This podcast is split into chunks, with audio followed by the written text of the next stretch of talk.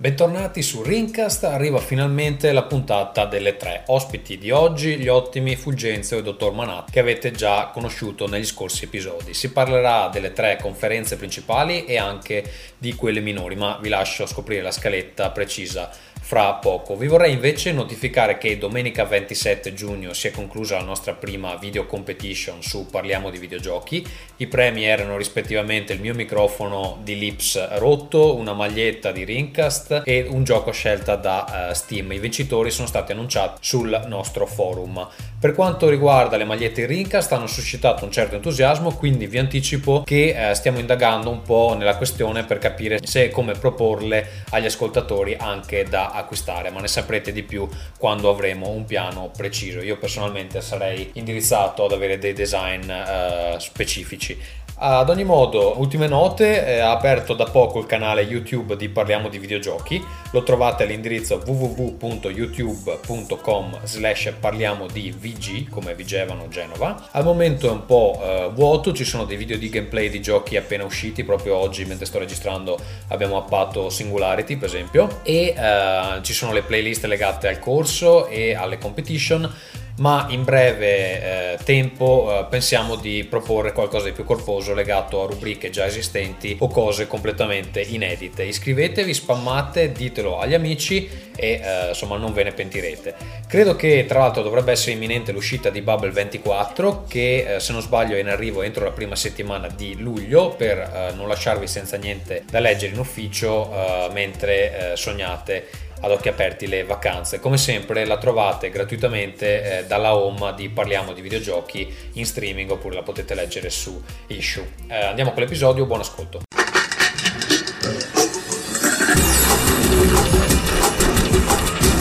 Rincast presenta Nerdcore. Cari amici da casa, eccoci ritornati per l'appuntamento che eh, diciamo ha consacrato Rincast nell'Olimpo dei podcast più belli del mondo. Parlo infatti dell'introduzione di Nerd Cope che ha avuto luogo più o meno due anni fa con il commento al E3 2008. Con me c'è Vito Iuvara. Salve a tutti. Poi abbiamo il dottor Manatta, questa volta senza sciroppo. Buonasera a tutti, sono il supplente di Ferruccio. e uh, Fulgenzio, ad oggi il nostro ospite più apprezzato, quindi dottor Manatta devi stare molto attento. Ciao, buonasera a tutti. Ma io infatti vorrei cominciare ringraziando Fulgenzio per tutto quello che ha fatto fino ad oggi per Rincas. Sì, c'è anche gente che voleva fare donazioni per te, eh, Fulgenzio. Per, per Fulgenzio. esatto. Ferruccio non è qui con noi, forse farà una comparsata dopo, forse no. È nato, diamo la notizia, è nato suo figlio che si chiama Dan Dante, e non stiamo scherzando, si chiama veramente Dante. Santo e, cielo. E mm, niente, gli facciamo le nostre congratulazioni, speriamo che torni con noi in tempi relativamente brevi, anche se sicuramente quel discorso che aveva fatto tempo fa, che lui fi- anche col figlio avrebbe giocato un casino, sarà sicuramente una stronzata, perché eh, lo voglio proprio vedere in questo momento. Comunque Ferruccio forse ci sarà, forse no, eh, in ogni caso auguri e complimenti a lui e alla signora a dimostrazione di quante minchiate dici, già oggi, dice già oggi non c'è per dire. Sì, no, infatti lui ha detto eh, forse vengo, ma qui è tutto un po' instabile. Poi si, sappiamo che da alcune foto che ha divulgato che il bambino gli caga sulle magliette, sulle spalle, eccetera. Quindi eh, è una situazione abbastanza grave. Questo Dante sarà un, un elemento interessante. Um, noi abbiamo un sacco di cose di cui trattare, andriamo, andiamo con uh, le conferenze principali prima e poi, uh, se abbiamo tempo, con il resto. Vito, vuoi iniziare tu con la conferenza Microsoft? Andiamo in ordine temporale che così è più, più, semplice seguire. Beh sì, cominciamo con la conferenza Microsoft che doveva essere bellissima e invece come al solito è stata abbastanza indecente, eh, meno noiosa di quella Sony, a cui arriveremo dopo, incredibilmente più inutile di quella Nintendo, un po' a sorpresa. Ha un po' deluso perché in realtà di solito Microsoft fa delle conferenze con poche chiacchiere e molti giochi, anche se giù tutti già annunciati, questa volta invece si era già visto tutto, non c'era stata una vera sorpresa e neanche il nuovo 360 si può dire che è stato veramente una sorpresa. Insomma. Così in generale mi pare un leitmotiv di tutte le tre, che quasi tutto si era già visto prima, questa volta grandi, grandi sorprese non ci sono proprio state in generale. E dottor Manhattan, so che tu avevi una serie di note eh, scritte giù per un episodio di Twilight che non è mai andato in onda. Um, tuo parere su Microsoft? Sì, volevo fare un episodio di Twilight sull'E3, poi mi sono rotti i coglioni e non l'ho fatto. Ehm, io per una volta non sono d'accordo con Vincenzo perché ho trovato stupenda la conferenza di Microsoft perché sin da bambino ho sognato di spendere 150 dollari per gioca- giocare all'im- all'impiedi davanti al televisore come un coglione. E, mh, è particolarmente, non sono stato all'E3 quest'anno e ringrazio Gazzo per avermi invitato l'unica, nell'unica occasione in cui negli ultimi otto anni non sono andato all'E3 per parlare dell'E3. Penso sia molto interessante il, Non, volevo- l'uso scusa, del... non volevamo farti sentire un po' un disadattato, così ti abbiamo invitato lo stesso. Ti ringrazio dal profondo del mio cuore. Ehm, Noi l'abbiamo visto solo in fotografia, quindi tutto sommato stravinci lo stesso, dai. Esatto, il- l'utilizzo del Kinect, che in realtà si pronuncia, si pronuncia Connect, eh, la pronuncia esatta in realtà pare sia eh, una, una questione che attiene soltanto ai rapper dell'East Coast particolarmente incazzati. È, è interessante soprattutto con i giochi di guida, perché giocare con un gioco di guida all'impiedi è una cosa che o ti ricorda al- i vecchi cassoni degli anni Ottanta, oppure è perfetta per un gioco di sled dog. Tu ti immagini in piedi che tiri le frustate ai tuoi cani della slip. Però potrebbero fare un ottimo gioco di cavalli eh, con col frustino che tu, che tu dai per, per lanciarli, secondo tenendo le redini in mano, secondo me Ferruccio apprezzerebbe. Invece, mh, Fulgenzio, l'impressione generale Microsoft? Ma guarda, io mi sono fatto un'impressione diversa in base alle diverse conferenze, però direi che globalmente questo E3 può essere definito con due aggettivi. Da un lato è deludente e dall'altro è storico. Deludente perché eh, sono stati mostrati pochi giochi eh, in senso generale. Microsoft tutto sommato ha, Scusa, pochi è giochi stata molto sono que- stati presentati secondo te? sì, per quanto mi riguarda sì, No, eh, Mm, almeno, per quanto rigua- almeno per quanto mi riguarda e per quello che è la mia concezione di videogioco, quindi se togliamo tutti i giochi che sono sotto il cappello del... Di del merda, di- credo che la definizione ufficiale sia di merda. Diciamo giochi, giochi, di, di giochi di sudare, giochi di saltare. Esatto, i famosi giochi di sudare, di camminare, di piegarsi, di ballare, eh, non è che ne siano stati presentati tantissimi, o perlomeno credo in percentuale minore rispetto agli altri Diciamo anni. forse si, Però foca- si modo- focalizzano molto su un paio di generi e basta, quelli che sono stati presentati. Esatto, esatto. Però a suo modo è, stato un- è stata un'edizione storica perché eh, credo che sia la prima volta nella 25ennale storia dei videogiochi in cui un accessorio eh, effettivamente allunga la vita della console eh, per il quale è stato pensato. Almeno quelli della mia generazione si ricordano con orrore il 32X per il Mega Drive, il 64DD per il Nintendo 64, insomma tutti questi patetici tentativi di allungare la vita di una io, console io il 64 andato, lo aspettavo in maniera abbastanza spasmodica, non è Eh. uscito, ma... e andando, e andando ancora più indietro ricordo che durante le, insomma, la prima generazione di console c'era stato questo tentativo di allungare la vita rispettivamente di Intellivision e ColecoVision con i computer ad essi collegati, cioè l'Aquarius della Mattel e l'Adam di Coleco, però Scusa, chiaramente vuoi, anche vuoi lì era... ricordare ai nostri ascoltatori quanti anni hai? Perché se parli di una console che si chiama Adam, ne avrai, ne avrai Adam era un 60, computer. 65. No, no, ne ho 37, ne ho 37 però vissuti ludicamente in maniera molto intensa. Comunque, insomma, in linea di massima direi Sei che più in forma di Cannavaro però, questo lo possiamo dire. Decisamente, questo decisamente, decisa- è difficile essere meno in forma di Cannavaro. Forse diciamo sono a livelli di Zambrotta. ecco. Ascolta, eh, prima di andare a esaminare i giochi uno a uno, vorrei chiedere due cose, una a Fulgenzio e una al dottor Manhattan. Partiamo con Fulgenzio. Fulgenzio, la facciamo questa puntata sul finale di Lost, eh, ragionata, rivedendoci un po' l'ultima stagione? Assolutamente sì, quando vuoi sono Vito, pronto. te ci sei per le bestemmie? Sì, ma non ne rivedo neanche bene, un minuto. vai un io. po' a memoria. Io voglio i soldi per le ultime quattro Ok, stagioni. invece per il dottor Manhattan, eh, se brevemente vuole riassumere il dramma che si è consumato dopo la registrazione del precedente episodio. Intanto vedo Ferruccio online, forse riusciamo ad aggiungerlo? Durante la prima e per ora unica mia apparizione su Ringcast ehm, ero in preda a dei forte- forti colpi di tosse e ho continuato a tracannare sciroppo per la tosse durante tutta la registrazione. In due ore mi sono tirato una bottiglietta di sciroppo intera e a fine registrazione ho iniziato ad avvertire dei leggerissimi scompensi e mh, più che altro delle fortissime allucinazioni. Mi sono accorto, mio malgrado, che il bronchenolo tosse, nonostante il nome eh, così poco, poco offensivo, è, è in realtà un potentissimo allucinogeno se consumato in, in- in dosi eccessive. E ho passato circa tre ore in preda a un trip allucinogeno potentissimo che consiglio a tutti come esperienza nella vita. Quindi Eh, la- perché ti scusa, apre- La domanda è: hai tentato di ucciderti a- dopo aver registrato Rincast o è una cosa che è venuta così per sbaglio? Ho provato a farlo durante, mentre vi ascoltavo parlare, e ho provato ad uccidermi consumando sciroppo per rendere l'esperienza più interessante e in effetti ho Tra sortito l'altro, lo se morivi sarebbe diventato l'episodio di Rincast più famoso di tutta. Un episodio storico al TG5 avrebbero mandato Eh, la infatti, registrazione. cioè, è, morto, è, morto, po' di è morto- è morto per i videogiochi. Videogiochi. Fanno male. Esatto, esatto. Com- com- allora, per gli ascoltatori, Vito Iovara ha di fianco suo nipote che eh, sta intortando con i mondiali. Ciao, come ti chiami? Eh no, la cuffia ce l'ho io. Eh, Dicono come chiedi- ti chiami? Il nome. Alessio. Alessio. Ok, eh, Alessio, qual è il tuo gioco preferito? Qual è il tuo gioco preferito? Digli che stavi giocando fino adesso. Mario Bros. No, ma va, lascialo parlare con questi personaggi. Possiamo, Alessio. possiamo Questa dare è una persona cattiva. Va bene, ok. Eh, allora, io direi di andare invece a- ai giochi uno per uno. Eh, partiamo con Call of Duty Black Ops. Eh, Vito, io non ho giocato il 2. Tu cosa ne pensi di, questo, mm, di questa presentazione eh, di Treyarch? Hai giocato il 2 di cosa? Di Modern Warfare? Sì, no, ho giocato solo il primo. E questo infatti non è un seguito di Modern Warfare. Ma però è una specie di... eh, non è un prequel o qualcosa del genere. Si, si inserisce nella storyline perché so che il russo cattivo è sempre lo stesso. Quindi... Davvero? Eh, Sai sì. che non, ho, non, non me ne sono accorto.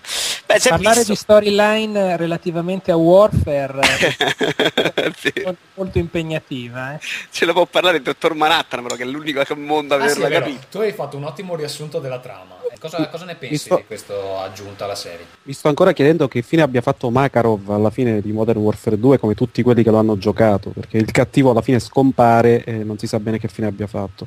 Sono molto fiducioso perché Credo sia io... stato licenziato da Electronic Arts, visto dopo tutto quello che ha Sì, è scappato insieme a Vince Zampella e agli altri da Infinity Ward. Io sono fiducioso in Treyarch perché Treyarch viene considerata da sempre il- la sorella stupida tra le due, tra Infinity Ward e Treyarch. Poi se volete e avete tempo vi racconto un simpatico aneddoto di quanto si amino le due società. Ah, prego, raccontalo, Eh, raccontalo, tanto non è che mica Dai. siamo qui per parlare seriamente di videogiochi. Allora, negli ultimi tre anni sono andato a vedere un anno uno e un anno l'altro i, i Call of Duty in sviluppo presso le loro software house. Treyarch ti accoglie, ti fa fare il giro, ti fa parlare con la gente, ti fa sentire a casa, ti dà il 5, cose di questo tipo.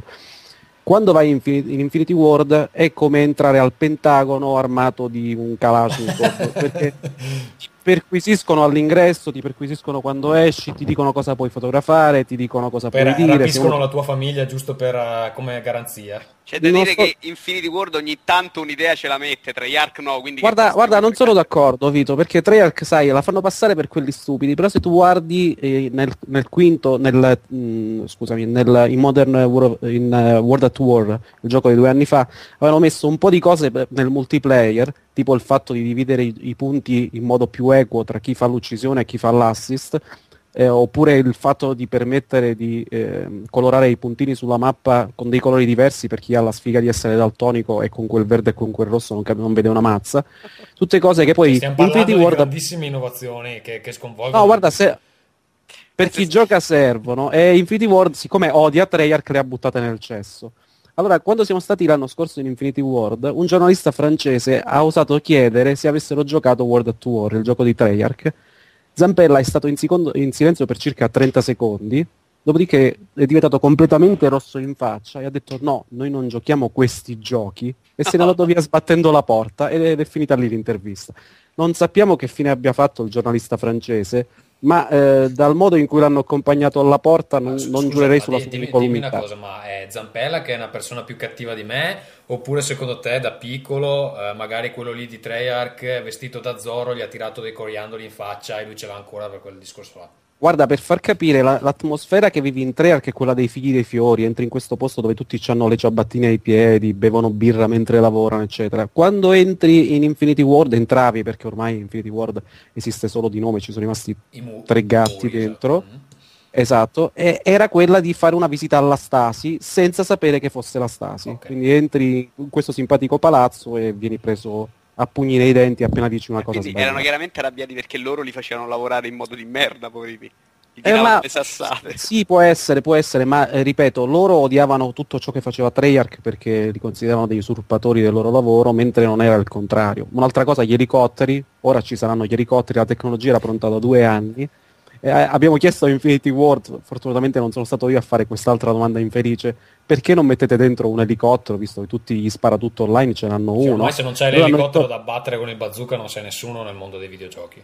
Sei veramente un poveraccio. e, e lo- e loro, e loro hanno risposto: "Mm, Non siamo convinti che gli elicotteri possano essere utili. E infatti la prima cosa che ha fatto Treyarch quando ha mostrato il, il primo trailer di questo nuovo Call of Duty è far vedere 500 elicotteri tre Ma secondo, secondo me è che con la loro eh, mentalità hippie, quelli di Treyarch attirano le ragazze dentro i loro studi e trombano molto di più. Gli altri con la freddezza algida eh, tipica degli americani, così se vogliamo romanzarla un po', magari non, non battevano chiodo e quindi stavano molto incazzati e tesi per quel discorso là. Comunque, tornando al gioco, niente, cosa, cosa ne pensate, eh, Fulgenzio? Tu che sei un estimatore di, di, eh, narrazione in eh, varie forme, eh, cosa ne pensi della spettacolarità di questo titolo? Ah, sicuramente è un titolo impattante dal punto di vista grafico e devo ammettere che anch'io che non sono assolutamente un estimatore di quel genere sono rimasto colpito dalla presentazione.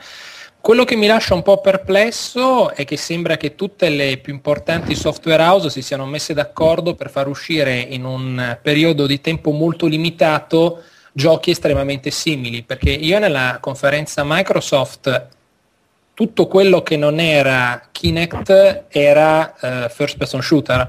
Quindi sinceramente mh, fatico a trovare altri generi che possano essere eh, di interesse se non quello.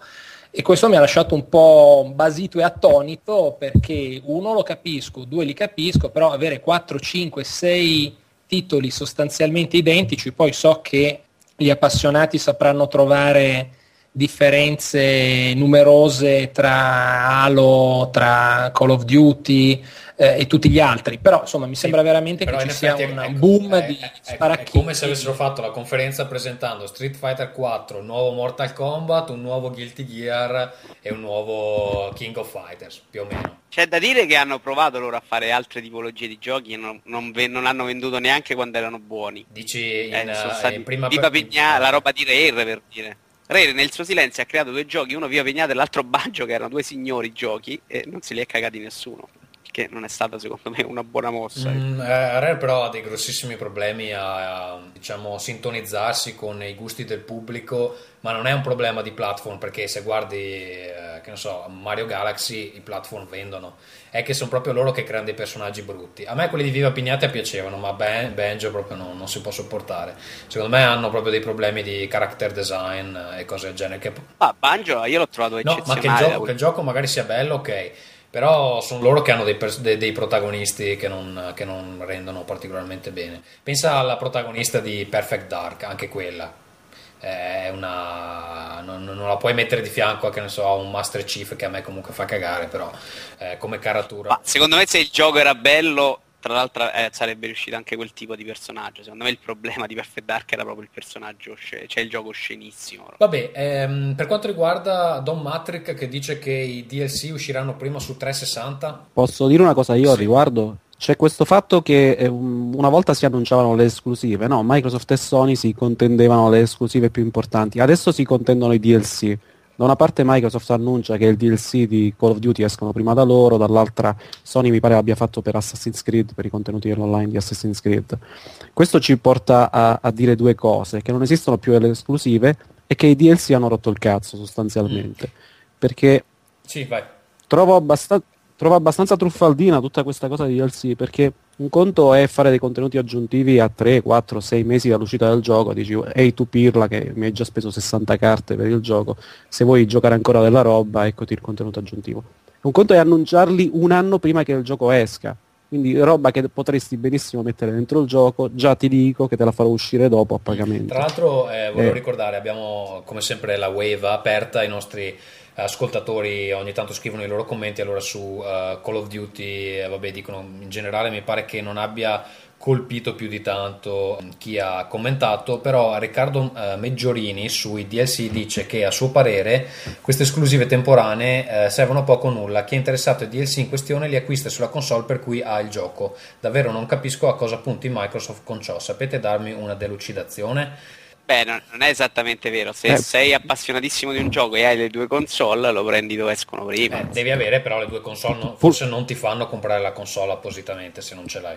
Ma quello voglio sperare di no, insomma. Visto che tratta, di solito si tratta da aspettare 20 giorni, un mese, non è esattamente il massimo. Sì, sì, però è ragionevole pensare che insomma, gli appassionati di Call of Duty possegano anche più di una console, quindi in effetti eh, ha senso. Vabbè, poi c'è qualcun altro, Andrea eh, Bidin, che come te, eh, Dottor Manhattan, odia DLC eh, appunto perché l'esclusiva eh, temporale così in anticipo indica sostanzialmente che eh, è roba che hanno già, che potrebbero inserire nel gioco e che si tengono eh, da parte. Mm. Però scusate, che hanno già sì, è chiaramente vero. Che sia una cosa che avrebbero inserito nel gioco, magari no. Assassin's Creed 2 è vero che aveva i contenuti aggiuntivi già pronti.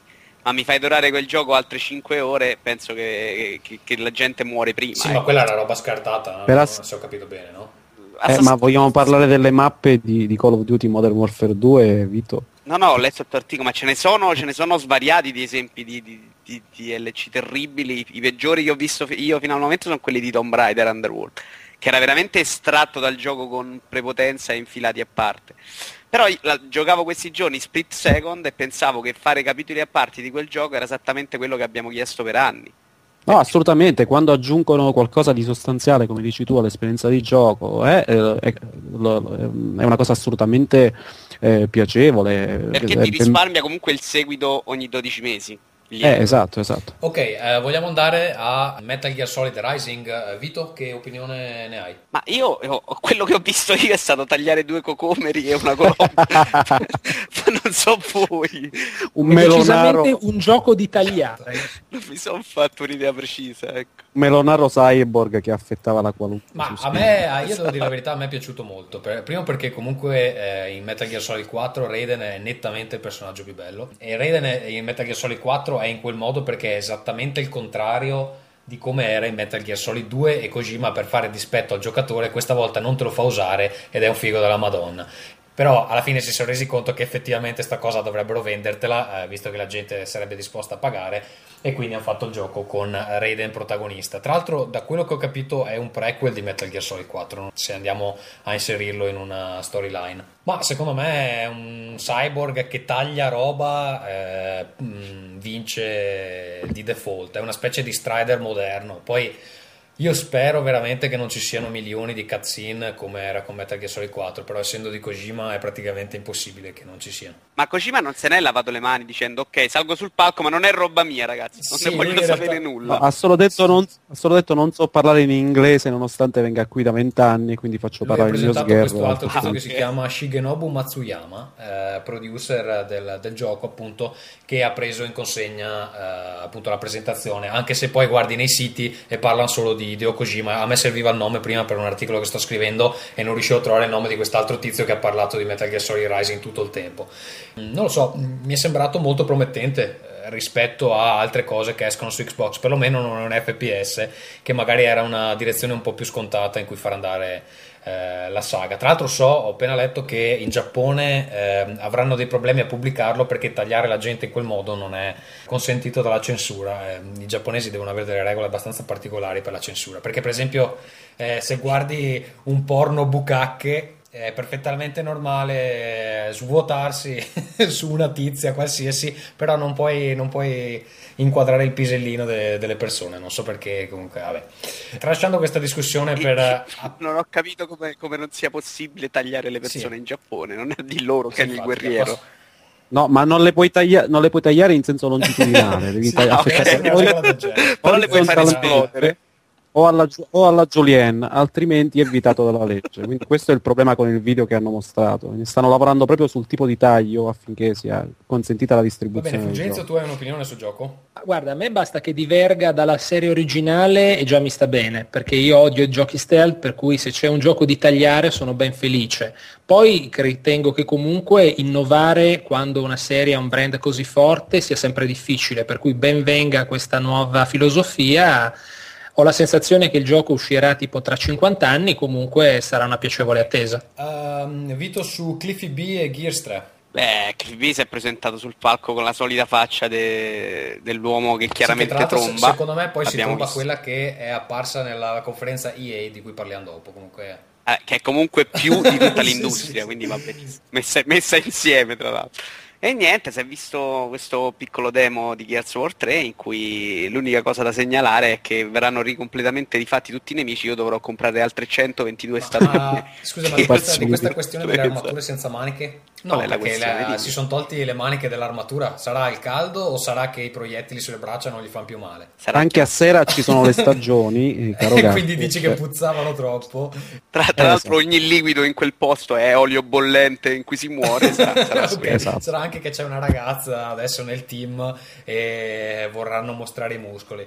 Mostrano i tatuaggi infatti. a bracciale. Per, per quanto riguarda la Coppa 4, secondo me è una cosa abbastanza promettente, rischia di essere seriamente eh, divertente. Il gioco sembra uguale, eh, sostanzialmente, perlomeno da quello che ho visto. Non ho visto un filmato in HD, ho visto il filmato quello in streaming e eh, graficamente mi sembrava più o meno dalle parti del 2. Però credo che la Coppa 4 possa giovare parecchio a, a quel gioco. Io ho visto delle puntine di verde che secondo me fa già Sì, tantissimo. adesso c'è grigio, verde e... eh, e, e blu, E marrone ovviamente, che è il colore dominante. un po' di rosso, insomma i colori stanno bene, aumentando comunque è promosso episodio. abbastanza, sì, dai, direi di sì. Invece eh, Molineux e Fable 3, eh, Alessandro, Ci hanno rotto le palle e spero che Moline muoia una volta del anche mio mito perché mi questa sono... volta intanto non, non ha, non ha promesso Sì, niente ma ormai- di stratosferico. No, non si crede più nemmeno Non lui, ci crede più nemmeno lui, lo stavo dicendo io perché ormai sono anni che ti dice che Fable 3 ti cambierà, ti cambierà. Non è più convinto nemmeno lui di questa cosa. Quindi va lì, dice le due cose che deve dire, tanto Microsoft lo paga lo stesso e si toglie dalle palle. Ormai è un Secondo uomo me, molto triste. ehm, tra l'altro è anche molto depresso perché Milo non si è visto e devono averglielo segato oppure l'hanno trasformato in Kinectimals che secondo me è il... Gli hanno fottuto l'idea dell'animaletto e ci è rimasto molto molto male. Peraltro l'idea dell'animaletto non vorrei eh, saltare di palo in frasca che eh, ho adorato perché un altro sogno che avevo da- da- sin da bambino era quello di travestirmi da bambina del sud-est asiatico per giocare a nascondino con una tigre autistica sullo schermo. Ma Quindi secondo me Ki- Ki- Kinectimals, come si chiama lui, sarà il gio- un po' il gioco del prossimo decennio. sì. Posso fare outing? A me è piaciuto me, il gioco però, del devo dire la Tigrone. verità. Eh, mi è sembrato il più bello di quelli di, di, eh, Kinect.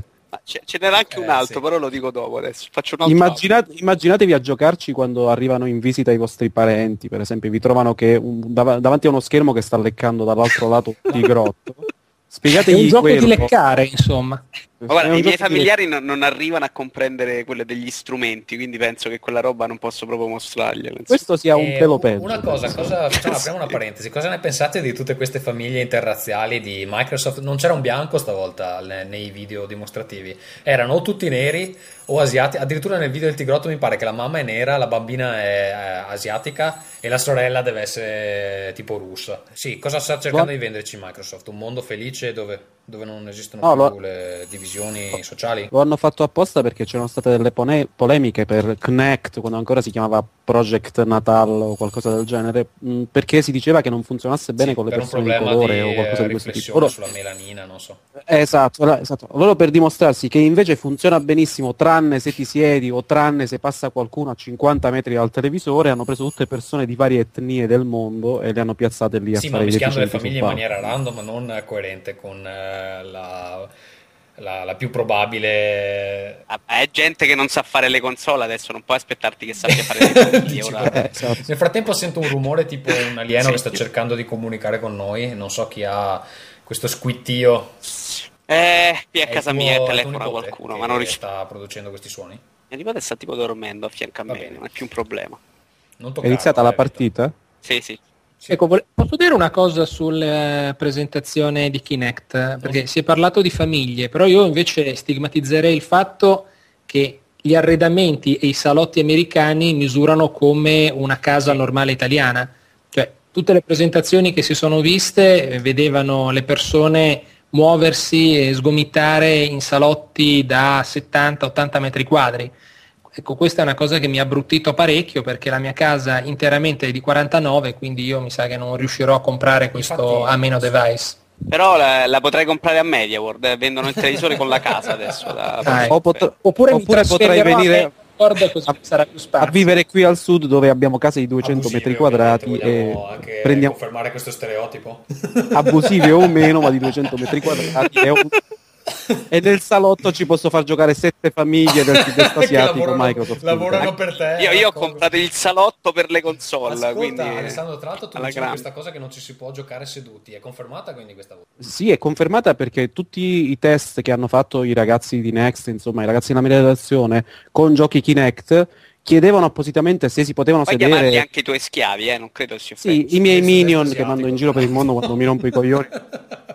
Eh, alcuni, alcuni del sud-est campano, eh, e dicevano appunto che non, non era consentito sedersi perché non, non era ben calibrato. Sembra una scena di fantozzi. Sì. Tipo, vabbè. Alzati in piedi. No, ma veramente no, Ascolta, in prima piedi. di parlare un altro po' di Kinect, c'è ancora qualcos'altro a commentare. Fulgenzio avrà sicuramente apprezzato da amante dei film la regia di Kingdoms, eh, questo gioco di Crytek di cui non si capisce esattamente il genere, sì o no? Assolutamente, non si capisce assolutamente il genere nel senso, cioè sicuramente è un prodotto interessante. Mm, Sinceramente devo dire che come storytelling di giochi che mi abbiano colpito eh, in casa Microsoft ce ne sono veramente pochi, anche perché sono ancora sotto l'effetto straniante di Red Dead Redemption che da quel punto di vista batte qualsiasi gioco uscito negli ultimi tre anni e purtroppo ho la sensazione che si dovrebbe investire più in sceneggiatori e meno in grafici. Eh, invece, invece chi è appassionato di Halo qui, Alessandro, tu? Ah, Ok. non molto, Eh, a me questo Halo eh, Reach, quindi- devo dire la verità, la prova, appunto il test che hanno fatto in conferenza, a me, a me proprio non interessa Halo, però noto un leggero miglioramento nell'estetica generale del gioco. Tu Vito hai giocato agli altri, cosa ne pensi? Io ho giocato, sì, ho abbandonato il 2, ma adesso li ho giocati. No, non è graficamente No, ma sicuramente anche meglio del che 3, ma il 3 era veramente stile un po', eh, mi sembra un po' meno pacchiano. Ti dicevo, no, graficamente mi sembrava meglio. Meno pacchiano non lo so, comunque eh, l'ambientazione è già di per sé meglio, proprio l'idea, insomma, del pianeta. Siamo su... dove siamo? Non mi ricordo. Il pianeta quello dove si addestravano le reclute, insomma. Eh, anche storicamente potrebbe essere più interessante, insomma. Poi io non- neanche io sono un grandissimo Storicamente intendi eh, per... eh, perché è per- un prequel del primo. Ok, quindi la Siamo storia- nel momento in cui viene distrutto Halo, credo proprio. Non, non so qual è il pianeta, adesso non ricordo il nome, insomma. Però è il pianeta quello dove venivano presi i bambini e addestrati. Pianeta Baugigi. Ma in qualche modo si chiamava, adesso non lo ricordo, un nome ce l'aveva, ecco, non, ricordo, non lo ricordo. Però ho letto anche l'inizio del primo libro io, che era praticamente una fotocopia de- del gioco di Ender. E insomma, poteva essere carina l'idea, dai. Vabbè, quindi ehm, lo prenderai? No, no, quello sì, sicuramente, figurati. Ok. Ah, con Microsoft non riesco a resistere io all'hype che crea Microsoft con i suoi Cioè, rob-. Halo 3 non mi interessava nulla e sono andato al day one a comprarmi un casco, quindi figurati se... ok. Stanno, stanno esattamente i migliori in questo momento a creare hype intorno a un gioco. È quello perché sei schiavo del consumismo. Assolutamente. Però io ho abbandonato le limited edition, eh? attenzione, sono quasi uscito. Ma questo è il risultato. sai che ricordati Eh. che comunque hai sempre lì tuo nipote vicino, puoi sempre estrargli un rene mentre dorme e, e venderlo nel caso tu avessi un- bisogno di contante. Non è una questione economica, è una questione di gusto. Adesso comincio a trovare un po' trash alcune limited edition. Sì, allora vediamo, eh, improvvisamente sei diventato eh, con dei gusti raffinati. Sì, è possibile, è possibile. Si è affinato negli anni. Allora, nel frattempo Magari sono peggiorate le limited edition, eh? questo- Non lo so, quella di Alone in the Dark credo sia stato il motivo scatenante, mi abbia fatto capire che stavo buttando i miei soldi. E anche la tua- Hai superato il punto di non ritorno. Esatto. anche la tua gioventù probabilmente stavi buttando. Sì. Eh, anche la mia sessualità, un Nel- po' tutto. Nel frattempo mi sono dimenticato che abbiamo un sacco di commenti sulla wave, quindi vado velocemente. Eh, allora, Ma non ce ne frega niente del parere degli ascoltatori. a me sì, Assolutamente. a me sì, perché io rispetto sempre gli ascoltatori.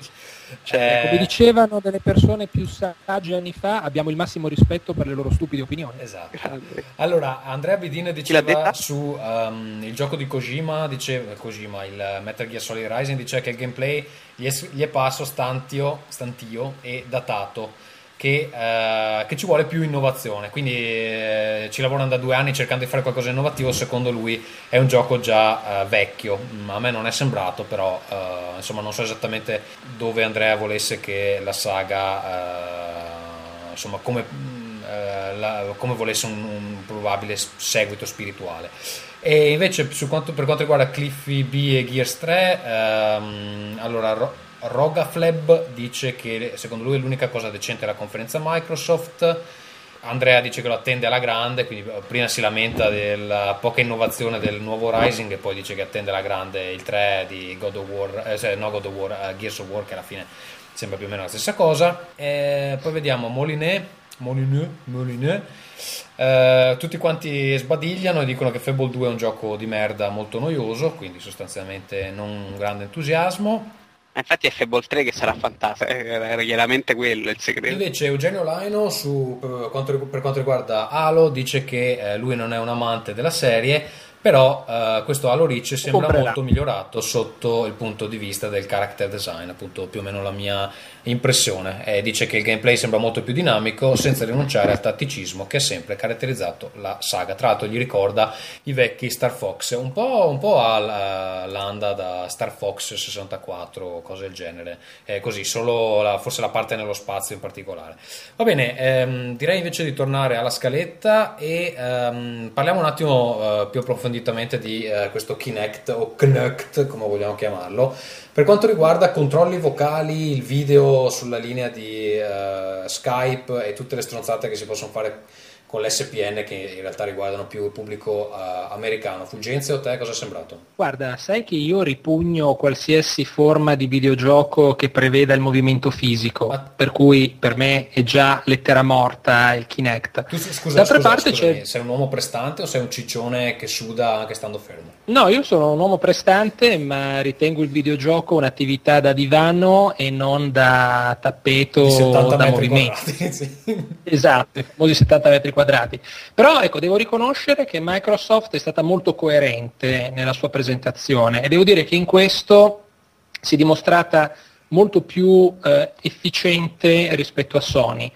Cioè, se non altro Microsoft è stata onesta, ha detto noi puntiamo tutto su Kinect, eh, lo piazzeremo sul mercato a un costo spropositato, credo 150 dollari Sì, pare, Se non pare- sbaglio. Pare oggi Però- sia quasi È ufficiale. confer- è Esatto, però se non altro abbiamo orientato tutto il nostro E3 su Kinect e questo comprendeva sia quella curiosa kermesse che si è svolta il giorno prima con il Cirque du Soleil che secondo me ha avuto una risonanza mediatica inferiore rispetto a quella che Microsoft si aspettava, ma che comunque era una dichiarazione di intenti.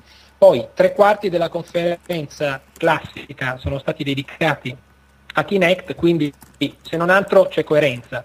I risultati commerciali secondo me verranno sicuramente in America, eh, del Giappone non gliene frega niente a nessuno perché oramai è una battaglia persa, sarà interessante vedere se in Europa sfonderà. Sicuramente Sì, anche perché scusa, i giapponesi avendo- dovrebbero proprio buttare giù la casa per, per poter giocare a Kinect. Esatto, ma poi i giapponesi il 360 non ce l'hanno, quindi tutto sommato non credo che risorgerà grazie a questo, a questo device. Però ecco, tutto sommato credo che abbiano fatto tutto quello che era necessario fare per venderlo ed è la cosa più importante, perché pur non avendo una grande tecnologia, pur laggando e pur avendo dei giochi a mio parere non particolarmente esaltanti, a parte quello con gli animaletti, ti dà l'idea di un oggetto high tech e questo secondo me oggi è fondamentale per venderti anche il tostapane. Ok, tu Alessandro sei rimasto sconvolto dal fatto che la telecamera segue la tua testa quando telefoni o gli puoi dare gli ordini vocali? Io penso che Minority Report, oltre ad essere un film di merda, ha rovinato un'intera generazione di videogiocatori perché si è inseguito per anni questo fatto di comandare lo schermo con le mani muovendole come, come Stevie Wonder praticamente davanti a sé, ma con l'unico risultato che tu puoi muovere dei menu molto più lentamente di quanto faresti con un normale telecomando. Però, però Quindi per fare il figo eh, se la tua ragazza ti sta per guardando... fare il figo con gli amici, quando vengono, gli fai vedere, guarda, io agita- con la sola imposizione delle mani ti posso scegliere una canzone di merda dalla mia tracklist, eh, spendi 149 dollari, stai all'impiedi là piazzato davanti al televisore nel tuo Sì, salotto di perché tra 70 metri quadrati. in compenso, per il movimento delle mani. Assolutamente, o in piedi o inginocchiato su delle- de- dei ceci, delle cose che ci sono per te. So- ci sono queste due modalità di Utilizzo. utilizzo. Ma potrebbe uscire un bundle con uno schiavo cinese a- insieme alla periferica. però. le mani per te. E secondo me sarebbe molto utile per i me. Probabilmente Il comando sarà la non del funziona sud-est con la asiatico. telecamera, il comando vocale serve per lo schiavo cinese, perché ovviamente non è in grado di riconoscere i comandi vocali, però tu lo dici a voce, lo schiavo esegue. il comando vocale il per sé è un'altra, è un'altra figata pazzesca perché al momento il Kinect è come un gatto, non riconosce il padrone. Cioè, se parli tu o parla il tizio che un tizio qualsiasi che si trova a passare al tuo salotto di 70 metri quadrati, lui esegue. Quindi se tu stai giocando e uno dall'altra stanza dice Xbox, chiuditi, ti si chiude la console e rimani là con un perfetto Infatti- con in piedi infatti, davanti a uno eh, c'era schermo nero. questione- Perché una persona No, no, dall'altra no, parte no, della stanza dovrebbe questa- dire questa cosa- Xbox. questa cosa Per- l'avevo già sentita. Perché tu non hai mai avuto un fratello Eh, minore. infatti. Ma anche arriva tua mamma, scopre questa gabola e tu stai giocando e lei ti fa Xbox, spegniti, tan, e te la mette nel culo. hm? Cosa ne pensi, Vito? Arriva tuo nipote, Che è una, è una mamma bruttissima, è stata esattamente come te.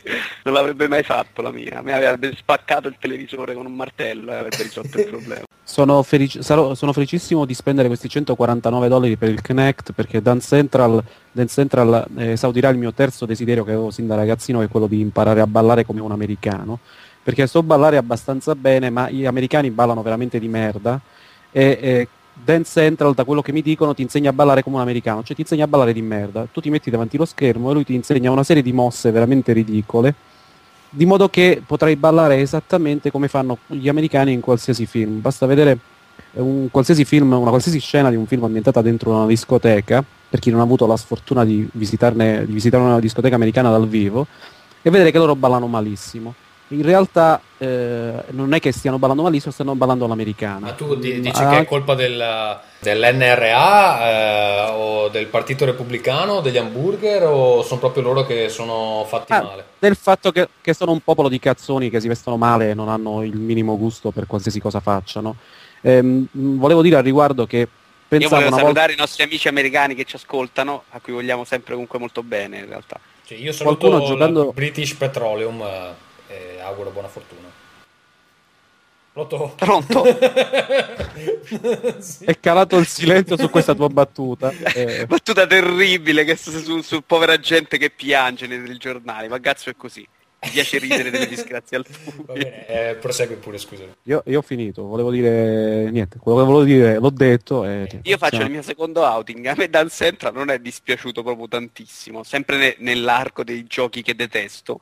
Tra i due che, che ho mezzo sopportato c'era Kinect Animals e Dan Central, che sembrava quasi simpatico.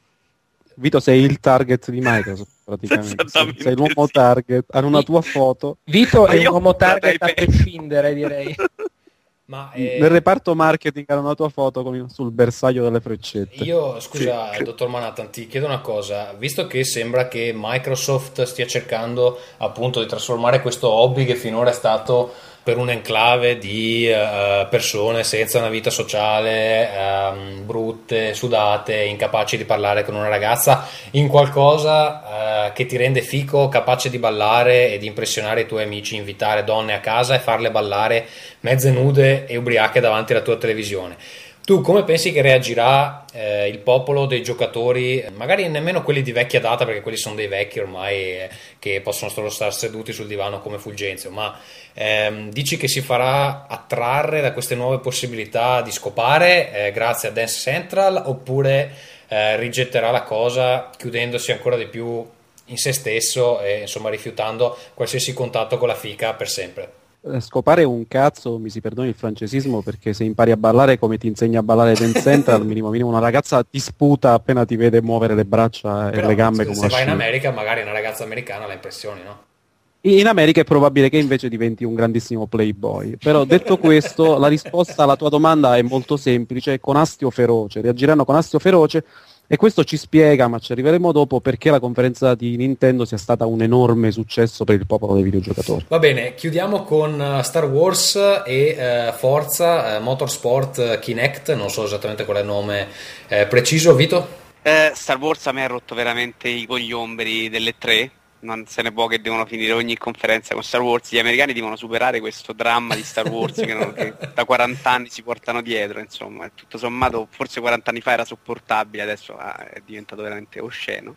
No, io quello di Forza Motorsport in realtà non ho ben capito se era una tech demo, se era un'anticipazione del prossimo Sì, non, è- non era... Project Gotham. Era un più... È era un Forza una- 4 che si gioca all'impiedi praticamente. È lo stesso No, gioco di no. sempre, però devi giocare. No, non era Forza Ma 4. era una tech demo, però non hanno detto faremo Forza Mo- aggiungeremo questa feature a Forza 3. Mm, no. no, credo che sia una cosa più. Con Kinect si potrebbero fare anche queste cose. Secondo me non hanno un gioco completo di forza attorno. E quali sono le cose? Era girare la testa? Io non ho visto altro. No, c'era, c'era un minigioco dove si guidava con il volante invisibile, che però, Ah, però c'era l'accelerazione automatica. E poi c'era questo, questo- Quindi il sistema di controllo dell'iPhone cioè, aveva. questa sezione che non è, non è di Perfetto. gioco dove si possono esaminare le macchine in tutti i loro dettagli. Molto bella, ma eh, non particolarmente interattiva. Sì, no, so, io volevo morire in quel momento della fiera, quindi probabilmente non, non ero attentissimo. Insomma, non non t'ha eccitato più di tanto. Va bene, allora. No, ma non mi ha citato il Kinect in nessun caso proprio, assolutamente. Anch'io sono per i giochi da sedere. Nemmeno, nemmeno Your Shape di Ubisoft. Eh beh, no, quello più di tutti proprio, guarda, era eccitatissimo. Caspiterina, i giochi no. di aerobica proprio. Non riesco, non riesco Comunque- a eccitarvi su questa cosa. Mm. Se posso, se posso fare una piccola postilla, ed è stato proprio il- l'edizione delle tre dedicata ai giochi di ballare, perché sono stati presentati SingStar Dance Move, eh, Just Dance 2, quello del Kinect, Dance on Broadway, Dance Sensation e poi ce n'è uno che è quello più terrorizzante di tutto che è Michael Jackson The Game, che credo sia il gioco di morire, perché evidentemente... Devi andare in giro su una sedia a rotelle. E... Esatto, e poi morire in circostanze misteriose che mi pare sia di Sai che Ubisoft. così, così non è male, eh, però se, se me la metti così... No, finiscila su cazzo. Io ci eh. giocherei. eh. Il gioco degli ultimi giorni di Michael Jackson. Vabbè, allora andiamo alla grande sorpresona della conferenza Microsoft, e cioè eh, lo- questo mm, diciamo rivelazione della nuova 360 che non ho ancora capito se si chiama Slim o si chiama proprio 360 e da, da oggi in poi quella è la 360. No, no, no, credo si chiami solo 360, no? ok, quindi non esiste più quella precedente, quella normale. Eh, credo che proveranno a dargli fuoco in pubblico. velocemente, esatto. Le- Riuscendoci senza troppe Esatto, difficoltà. basta, però. basta tenerla accesa Solamente ore, esatto. Vabbè, e tu Fulgenzio la comprerai? Ah, beh, chiaramente sì, in modo da poterla cambiare una settimana dopo l'acquisto, quindi visto che le tradizioni devono essere rinnovate. No, beh, scherzi a parte, a mio parere è una mossa corretta, io spero che Microsoft abbia imparato dai suoi errori e l'abbia fatta un po' più resistente. A dire la verità, mi ha vagamente ghiacciato il sangue nelle vene un filmato che gira da un paio di giorni in cui si vedono mi pare dei giornalisti di Engadget che sollevando la console hanno devastato il disco che ci girava dentro e in più pare che mh, anche questa abbia qualche problema di affidabilità. Sì. Eh, sinceramente l'altro io mi ho- auguro Ho sentito che... che non esistono più i LED rossi, ne esiste solo uno adesso. Esatto, Li hanno, li hanno tolti per evitare eh, il problema. È una mossa di marketing astutissima, visto che il Ring of Death era rosso, adesso lo faranno diventare verde, però in linea di massima mi sembra che sia poco slim, l'importante è che sia più silenziosa del modello base e che sia un vagamente più affidabile, visto che credo che Microsoft abbia speso circa un miliardo di dollari tra cambi console, garanzie estese, riparazioni e quant'altro, quindi insomma peggio di Ma così io sentivo da fare. fonti discretamente affidabili, eh, amici comuni che abbiamo, che insomma gira la- il rumor che anche questa abbia seri problemi di surriscaldamento. Poi non so quanto sia vero e, chi eh, l'abbia messa in giro sta voce, però insomma le, le fonti sono abbastanza credibili, quindi ci sarà da aspettare un po' e vedere insomma se eh, questa nuova progettazione è un po' meno problematica della precedente. Va bene, Vito, eh, voto alla conferenza Microsoft se devi. 5. Ok, ah. In generale io continuo a essere traumatizzato dall'incapacità di fare spettacolo di queste società e voi continuate a dirmi che sono, fa- sono come dire, conferenze per gli azionisti, a me sembrano conferenze che vogliono essere spettacolari ma sono fatti dagli imbecilli che non sanno fare spettacolo. Ok, Alessandro, secondo te? Io gli do 6 perché Don Metric è il miglior sosia di Tom. Cruise che si è visto. tu, Fulgenzio? Allora, no, dunque, dicevo, voto a Microsoft 6 in quanto media tra il 5 eh, dei giochi presentati e il 7 per la coerenza con la quale è stata sostenuta Kinect. Ok, io per me 6, diciamo che eh, non c'è stata praticamente nessuna sorpresa, anche la famosa Xbox eh, nuova era già eh, uscita quella stessa mattina eh, su, un- su una pubblicità italiana, tra l'altro, l'avevo vista su Engadget, ehm, però comunque vabbè, una line-up discreta, non, non esaltante. Ci sono dei bei giochi in arrivo, alcuni non, non sono di mio diretto interesse, però non si può dire che siano eh, delle pessime proposte. Um, non sono sem- semplicemente non sono sorprendenti. Ecco, mi è un po' spiaciuto che non si sia parlato degli arcade. Um, e, e, Game Room sia completamente scomparsa. Eh, credo che abbia avuto veramente poco successo perché proprio non, non ne hanno accennato.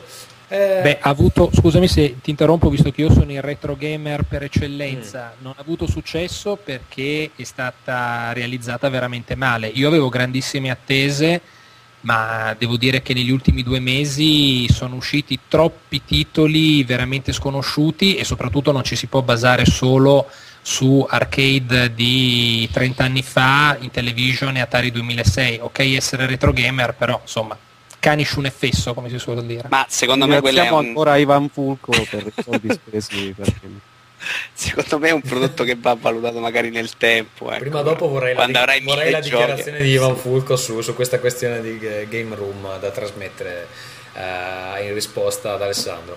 Eh, allora passiamo alla conferenza Nintendo perché mi pare che con Microsoft abbiamo uh, finito. Mm, Vito, parlaci di, della presentazione di Zelda Skyward Sword.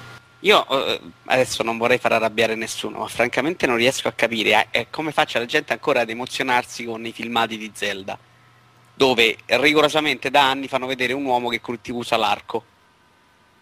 È una domanda profonda, è stata colta dal silenzio. Vi vedo poco reattivi stasera in sì, realtà. Eh... Però sì, insomma, eh, lo, stile, lo, stile, non mi è dispiaciuto. Scusa, ma aspetta, aspetta, parliamo un attimo dell'introduzione del prodotto. Eh, Miyamoto sullo schermo che parla con l'imbecille da basso, poi esce da un muro di plastica, eh, tra l'altro mancando clamorosamente la sua proiezione che è su, sullo stesso muro e um, avendo dei problemi incredibili di controllo sul gioco che doveva rivoluzionare tutto. Sì, vabbè, i problemi di controllo secondo me poi dipendono dai collegamenti, da queste varie cose. Sì, c'è stato un momento in cui Miyamoto mi è parso anche visibilmente irritato dalla cosa che ha fatto veramente una faccia come dire avete rotto un po' il cazzo voi e Zelda voi, credo sia stato questo, questo voi e Zelda è stato bellissima la finta gag perché lui doveva dimostrare all'altro tizio che faceva finta di non saper utilizzare il nuovo il, il controller il Wii Motion Plus insomma con il nuovo Zelda ha detto dai ti faccio vedere io tu non lo sai usare. E ha smesso di funzionare completamente. Per beccare una pedana c'è stato due ore e lì veramente si è incarognito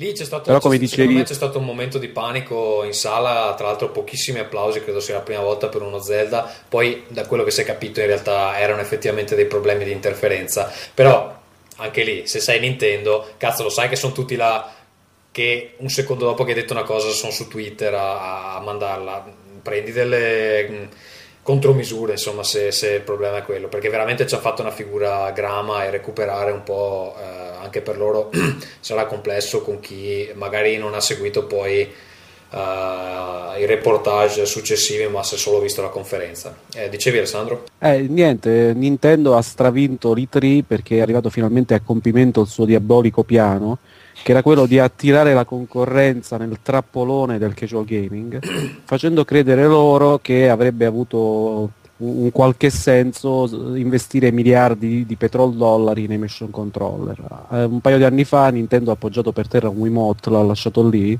Sony e Microsoft l'hanno trovato, hanno detto uh figa, possiamo farci anche noi i soldi. E appena le altre due si sono buttate con tutte le scarpe nel mercato del casual gaming, eh, votando interamente le loro conferenze, accazzate come il Move e il Kinect, Nintendo se ne è uscita fuori con una line-up interamente per hardcore gamer e ha mandato in brodo di giuggiole tutti i presenti. E infatti, sì, infatti una, mo- sono una passati mossa da... veramente interessante da parte di Nintendo. Assolutamente. Eh assolutamente mossa passata tramite anche voglio dire anche attraverso la defenestrazione di quella grandissima rompicazzi della Dana Way che negli ultimi anni aveva rotto i coglioni. La famosa donna, eh, la, donna, la donna pesce la donna pesce. Es- esatto la, la, la MILF eh, che, che Midanovic aveva rotto i coglioni raccontando dei figli con eh, le caviglie slogate, facendosi da giovane con racconti Tra di questo tipo. Tra l'altro faceva notare Ferruccio eh, sul TFP Forum la sua somiglianza con Sara Palin, effettivamente si assomigliano veramente parecchio.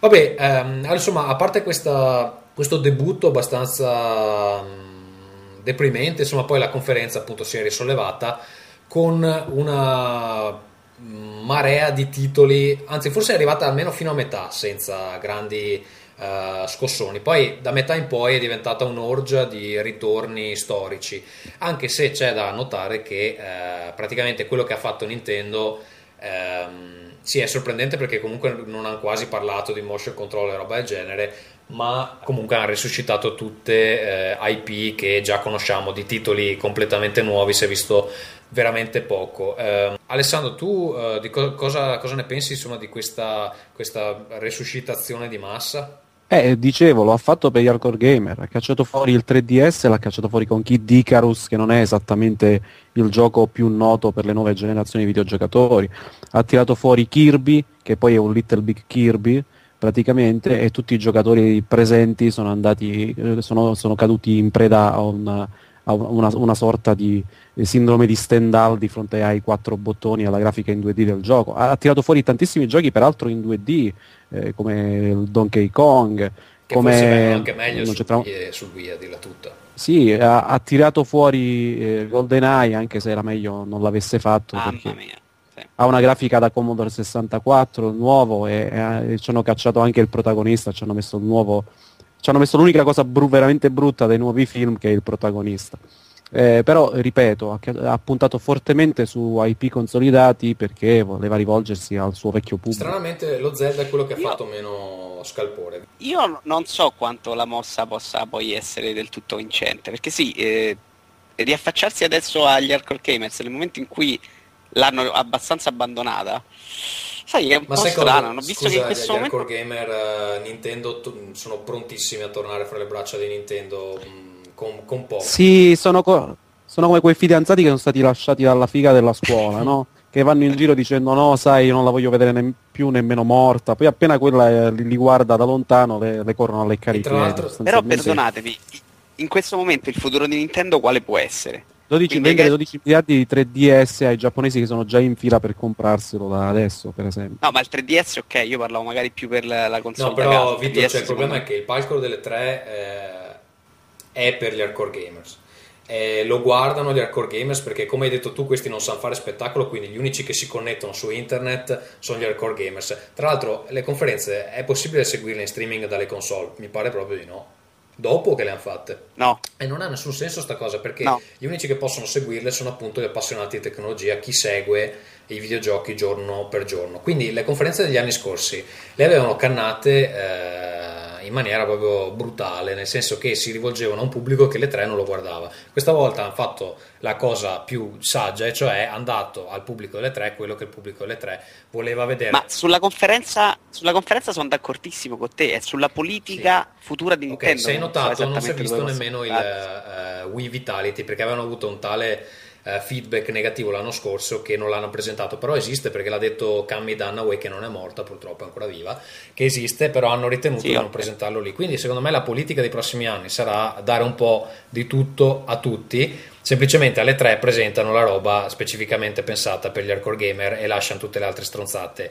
a parte. Anche se a dirla tutta comunque hanno presentato un paio di giochi tipo Wii Party eh, Just Dance 2 e Mario. Sport Mix che eh, sono un po' per uh, casual diciamo Mario Sport Mix è una sfida a Berlusconi perché eh, si può dire Berlusconi sì, sì. in questo, in questo sì, podcast Saluti. anche con, allora, la, legge... tanto, anche anche con la legge Pavaghi eh, non so, eh, non so ah, se okay. con la legge delle intercettazioni ne possiamo parlare però eh, proviamo fa, fa, faccio, faccio, bene a farla adesso questa battuta pessima allora perché magari la, la prossima, prossima volta che mi spiegate non sarà vai è, mm, è una sfida tra Mario e Berlusconi a chi ha praticato più sport in gioventù L'idraulico sosteneva con i vari giochi sportivi a lui dedicati di averne praticati una ventina, Berlusconi è fermo a 58, 58 nei, quali, nei, quali, ovviamente ha primeggiato in gioventù in un, in un periodo imprecisato prima che salisse sulle navi a fare il concertista da crociera. E quindi sostanzialmente Nintendo ha voluto dare questa risposta al nostro Premier eh, riaffermando il primato dell'idraulico baffuto esatto. italiano. E Fulgenzio, tu cosa, cosa, ne pensi della futura politica di Nintendo? Guarda, credo che la cosa più importante è che Nintendo sia riuscita per l'ennesima volta a sfilare la sedia da sotto il sedere di Sony. Sony si è rappresentata negli ultimi anni come alfiera del 3D eh, e doveva essere per gli investimenti che ha fatto in ambito cinematografico, per quelli che ha fatto con i propri televisori Bravia, sicuramente l'azienda eh, 3D e si è ritrovata invece per l'ennesima volta follower perché Nintendo sarà la prima a presentare una console che avrà questo tipo di tecnologia che pare sia anche molto performante. Tra l'altro una cosa abbastanza curiosa è che Nintendo ha fatto ritornare i giornalisti videoludici degni di nota, perché oramai era una categoria che era stata in qualche modo surclassata da internet e oggi invece pendiamo tutti dalle loro labbra perché visto che questa tecnologia 3D non si può vedere tramite i filmati, siamo di nuovo costretti a fidarci dei loro pareri per capire se effettivamente ecco, valida questo non ci avevo pensato, Comunque, è una generale- riflessione molto interessante. Effettivamente il problema di queste nuove console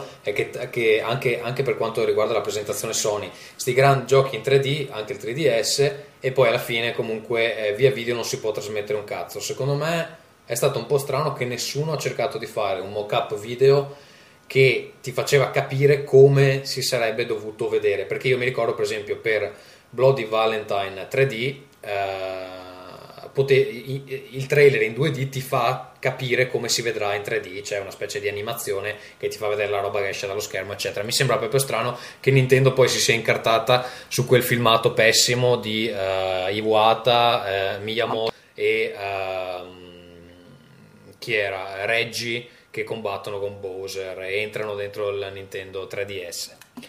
Sì, no, a proposito di quel filmato io ci tenevo a dire che è talmente imbarazzante da essere già diventato di culto perché su YouTube penso che abbia già superato i milioni e milioni di visite, quindi... Tra l'altro montato con un timing completamente sbagliato, ma... eh, È l'ABC di come non si fanno le pubblicità, però sicuramente... No, ma tra l'altro il problema di quel video è che non spiega come si vedono i giochi su DS, è solo eh, quattro imbecilli che si fanno risucchiare da un 3DS. Vito, cosa ne pensi del design del- della nuova console? Boh, non, non- non ho visto granché di particolare, insomma, d'altro era uscito qualche giorno prima una cosa molto simile, un mock-up molto simile. Non so, ero più curioso di sentire Alessandro cosa ne ha sentito de- di chi l'ha provato direttamente, magari il 3DS. ecco. È bellissima questa cosa dell'esperto invitato per questa persona. Eh, mh, I ragazzi me ne dicono un gran bene. Mi dicono che effettivamente funziona, cioè se lo vedi frontalmente, perché se lo tieni alla distanza giusta, in modo perfettamente frontale, lo schermo funziona. Peraltro eh, Nintendo ha avuto questa grande pensata di eh, far provare la console alla fine della sua conferenza, collegandola diretta alla cintura di una serie di fionde che erano presenti sul posto. Immaginando che i nerd presenti ne abbiano trascorsi almeno 20 a guardare la figa, è normale che de- anche i reportage che si sono letti del 3DS non siano poi eh, così approfonditi. Ehm, sì, effettivamente questa, questa cosa de- di Nintendo che alla fine ha fatto entrare 200 super gnocche con il 3DS incatenato alla loro vagina eh, è stata abbastanza una novità, credo sia per la- le tre sia per la politica di Nintendo di essere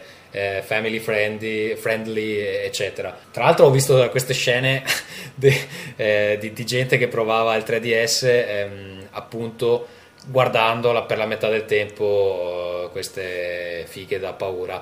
Non lo so, ehm, pensate che ci siano dei principi di corruzione in una mossa del genere oppure no? No, assolutamente no, eh, assolutamente no, Giulio. Se non, è, non c'è la gnocca alle 3, dove c'è? Insomma, a questo punto... Motor Show, però vabbè. Esatto. Non, non puccare. Provare una tecnologia nuova con la testa incastonata tra le tette di una gnocca bionda è un po' meglio che a fianco a uno sviluppatore sudatillo, per esempio, giusto per dirne. Probabilmente sì. Niente, cosa vogliamo dire dei giochi, dei pochi giochi che si sono visti per eh, Nintendo DS? Kid Icarus che è stato sono 3-4 anni che la gente aspetta questo ritorno. Ma io francamente non ci ho mai giocato a Kid Icarus. E tu Fulgenzo che sei un vecchiaccio sicuramente ci avrai giocato. Guarda, io ci ho giocato anni fa, ma ne ho veramente un ricordo labile. Il titolo che sto aspettando di più in assoluto però è Pilot Wings e credo che davvero questo potrebbe essere la classica killer application, perché già il gioco di per sé era eccezionale. Non è un brand super sfruttato come altri, perché ne sono uscite soltanto le edizioni per il Super Nintendo e per il Nintendo 64 ed entrambe erano giochi eccezionali per l'epoca e anche adesso e direi che un gioco del genere con una buona grafica e con l'effetto tridimensionale potrebbe davvero essere il gioco che vende la console. Poi per il resto ho visto tanti titoli classici, bisognerà vedere quanto la tridimensionalità aggiungerà al gioco vero e proprio, quindi se si tratta soltanto di profondità di campo o se c'è qualche possibilità per eh, renderlo anche più ludicamente inserito nel contesto. Eh, almeno Però, in questa prima ondata no, non credo per il semplice motivo che esiste lo slider per regolare l'effetto 3D, quindi se esiste quello slider lì vuol dire che il 3D è meramente eh, una questione accessoria. Eh, infatti, sì. Eh, credo che sia una buona idea perché eh, ti permette di aggiustarlo un po' alla tua percezione. Però dall'altro lato, se ci metti una, una cosa del genere, i giochi eh, non possono eh, forzarti ad utilizzarlo, perlomeno non credo i primi che, che usciranno. Eh, a me stu- ecco, però, sì. scusami, se posso dire una cosa, ehm, c'era mh, qualche tempo fa, mh, due settimane fa, eh, è uscito un, un, articolo scritto da Roger Taber, che è il più famoso critico cinematografico del mondo. Sì, definirlo critico forse è anche fargli un, non fargli un favore, visto che ha creato un vero e proprio genere a parte che ha mh, redatto un decalogo mh, nel quale sostanzialmente critica il 3D al cinema e a mio parere mh, pone delle problematiche assolutamente condivisibili, cioè il fatto che sostanzialmente da un lato il 3D non aggiunga nulla in termini di eh, sceneggiatura, di storytelling nei film e il fatto anche che oltre ad avere dei costi maggiorati molto spesso risulti farlocco. E in effetti, se andiamo a vedere tutti i film in 3D che sono usciti da quando è scoppiata questa nuova mania, a mio parere gli unici due che davvero hanno ottenuto un grande vantaggio dal 3D sono ovviamente Avatar e Up, mentre tutti gli altri non è che abbiano ricevuto questi grandi benefici. Tra l'altro poi c'è questo penoso eh, questa penosa tecnica di riconversione di film originariamente pensati in due dimensioni per farli in tre che porta a delle porcate agghiaccianti come Clash of the Titans. Allora a questo punto mi chiedevo, e anche mh, mm, sarebbe piaciuto avere un confronto con voi, a vostro parere il 3D nei videogiochi potrà davvero portare qualcosa in più e i giochi Nintendo potrebbero essere il primo volano per vedere poi come proseguiranno questa, questa politica Sony che sicuramente comincerà a produrli o mh, mm, sarà un flop o soltanto una buttad di tipo pubblicitaria commerciale? Ma io se posso dire una cosa, probabilmente sul Nintendo 3DS eh, possono permettersi di provare perlomeno a utilizzare il 3D in, fun- eh, in funzione del gameplay e non solo come orpello grafico però se penso alla situazione di PlayStation 3 che pare che l'anno prossimo esca tutto in 3D, cioè non ha praticamente senso perché eh, gli utenti che potranno visualizzare i giochi in 3D sono ancora una minoranza eh, scandalosa anche rispetto a quelli che hanno l'HD. C'è ancora gente che usa il tubo catodico, quindi non so esattamente di che cazzo Sony stia parlando. Quindi proprio Sony non può assolutamente permettersi di fare giochi che non sono utilizzabili uh, in 2D uh, per il semplice motivo che rischia che nessuno glieli compri. Io sono, mm, sono nella situazione di dover comprare una televisione uh, a breve perché mi sono stancato del mio monitor, ma è troppo piccolo e francamente non so se aspettare perlomeno per avere un'idea di che, co- che, caratteristiche servono ad una TV per visualizzare la roba in 3D o sbattermene eh, bellamente e con metà dei soldi prendermi eh, un pannello ehm, che sfrutti al meglio ehm, eh, funzioni eh, meramente HD perché secondo me prima di 5-6 anni il 3D eh, nelle console da casa non avrà mh, quasi nessuna eh, penetrazione un po' come è successo con l'HD eh, all'inizio però voglio sentire anche gli altri Alessandro tu cosa dici? A me non, non, credo di essere la persona più adatta a rispondere a questa domanda perché il 3D mi sta profondamente sui coglioni credo di essere stato l'unica persona che ha tre quarti di l'unica persona insieme alla maschera che vendeva i popcorn che ha tre quarti di Avatar si era cacciata gli occhialini nel cinema. Eh, è una moda, è un qualcosa su cui stanno puntando tutti, qualsiasi cazzata di film, come diceva Andrea, viene buttata fuori con il, con il suffisso 3D per vendere di più eh, e ci si sono buttati a pesce i videogiochi, però effettivamente come diceva Gazzu eh, con il 3DS darà la possibilità di provare un 3D senza gli occhialini, senza lasciarci tre diottrie per occhio e senza spendere i 2000 euro di un televisore. Sony al contrario ha puntato interamente eh, su questa cosa, penso che 98 delle 100 su, parole su 100 di quelle pronunciate da Cazzirai nella sua conferenza siano state 3D, le altre due erano Move ehm, e ti chiede un, un, prezzo di ingresso in questo fantastico mondo in cui tutto è meravigliosamente tridimensionale di 2000 euro e passa per un Bravia nuovo. Che tra l'altro sì, è una tecnologia che è ancora tutta da provare, quindi oltre a, a, dover... Che poi l'anno prossimo dovrai buttare esattamente per comprare il super 3D di un altro modello Senza occhialini magari, forte. infatti è una, una cosa, è un rischio, cioè è troppo costoso semplicemente adesso scommettere sul 3D, semplicemente perché è come comprarsi, eh, come all'inizio dell'HD che uno si comprava l'HD Ready che adesso fa ridere insomma se, rispetto ai pannelli che ci sono in giro. Vito, tu cosa credi? Ma io la penso più o meno come Andrea Alessandro, insomma, non sono attratto neanche da quello del cinema fino al momento. Secondo me adesso come adesso i 5 euro in più sono veramente soldi buttati. Più o meno quanto costa in più, insomma, sembra 12 euro contro 7, 7, 5, 8, 10, 4 euro in più. Già li trovo una spesa allucinante. Poi non ho ben capito io se Sony, cioè il 3D di Sony è ufficialmente solo con televisore pronto per il 3D? Eh, eh sì, oggi Cazzirai in un'intervista diceva, gli chiedevano ma uh, questo 3D si richiede l'acquisto di un televisore, ma avete, hai provato quello di Nintendo? No, ancora non abbiamo avuto la possibilità. No, però lì non, credo, sa, non credo che sia una, una, differenza di tecnologia. C'era il discorso che quel 3D di Nintendo funziona solo con schermi di ridotte dimensioni e negli schermi grandi non funziona perché devi stare proprio esattamente a un certo angolo e, no, e non ha senso insomma, per uno schermo più grande. Vediamo cosa dicono i nostri eh, ascoltatori. Allora, per quanto riguarda la questione del 3D, abbiamo vediamo, una certa discussione qui. Allora, Jacopo De Gaspari dice la curiosità del 3D senza l'ausilio del televisore da N 1000 euro o fastidiosi occhialini o altre barriere architettoniche sarà quello che farà vincere i portatili sulle console. Mi duole ammetterlo, ma Nintendo ha azzeccato anche stavolta, anche se alla fine il 3D non sarà vero 3D o altre inezie, non so cosa intenda con non vero 3D. E poi gli risponde Andrea eh, Bidin e dice addirittura la vittoria dei portatili sulle console grazie al 3D mi pare eccessivo, se ciò avverrà sarà grazie proprio all'aspetto mobile.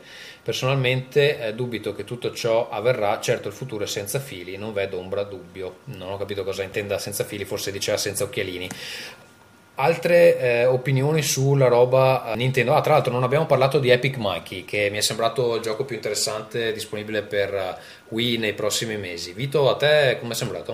A me è sembrato veramente brutto e sono rimasto proprio stupito dall'attenzione che è stata riservata a quel gioco. È un gioco che ha delle, un paio di idee di stile carine, ovvero copiate da, copiate da Mickey Mania di, di 7-8 anni fa, peraltro. Eh, che non conosco, quindi probabile, insomma, quello in bianco e nero. Tutta la parte in bianco e nero. Esatto, che era recente. Il resto mi è sembrato anche molto brutto, cioè proprio un brutto 3D. Quindi, boh. Quindi non ti piace. A me boh, mi sembrava carina l'idea di poter cancellare o uh, ridipingere alcune parti dello, dello scenario per uh, avanzare. Poi sì, sembrava abbastanza semplice la questione, non è che avessi una grande possibilità di scelta, però non mi era sembrata una meccanica stupida. Tra l'altro a me è un gioco bello di Topolino, io ci giocherei volentieri, peccato che è su Wii, che al momento è l'unica console che non possiedo. Uh, Fulgenzio, tu?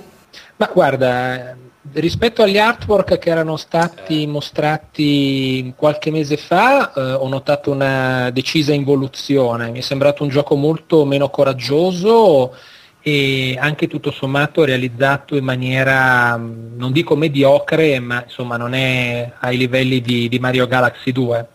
Eh, il fatto che Nintendo eh, comunque recuperi eh, e mostri a una nuova generazione cose che quelli della mia generazione conoscono benissimo, per esempio le sequenze in bianco e nero, come diceva giustamente Alessandro, sono prese eh, di peso dai titoli che uscivano per Mega Drive, tra l'altro console che ha avuto almeno 4-5 titoli Disney assolutamente eccellenti, sia con protagonisti Topolino, Paperino, quindi sicuramente se uno ama quel genere di giochi e i platform deve recuperarsi un emulatore o ripigliarsi un Mega C'era della cosa, c'era della cosa interessante curioso, anche su Super Nintendo. E comunque in generale è curioso che Nintendo abbia stupito i giocatori con eh, delle meccaniche ludiche che risalgono, non dico a vent'anni fa, ma quasi, perché fondamentalmente i tre giochi che sono stati maggiormente apprezzati, cioè questo, Kirby e Donkey Kong, eh, quindi un altro recupero di un brand,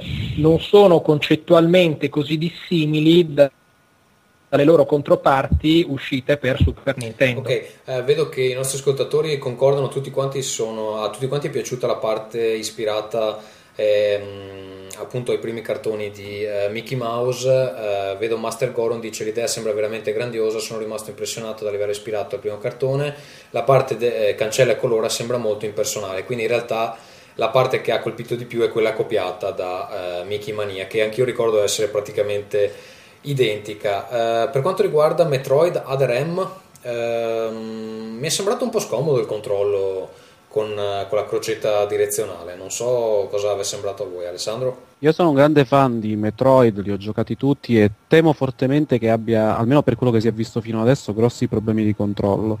Eh, speriamo, boh, non dico altro perché lo Secondo attendo con come ansia. concept non è male questa cosa di poter cambiare un po' la prospettiva a seconda di come si tiene il controller, però effettivamente è da valutare quanto poi è comodo uh, giocarci, perché sto cazzo di Wii Remote uh, ormai credo sia assodato più che semplificare i controlli, in realtà li incasina o li rende più, insomma, meno, meno efficienti.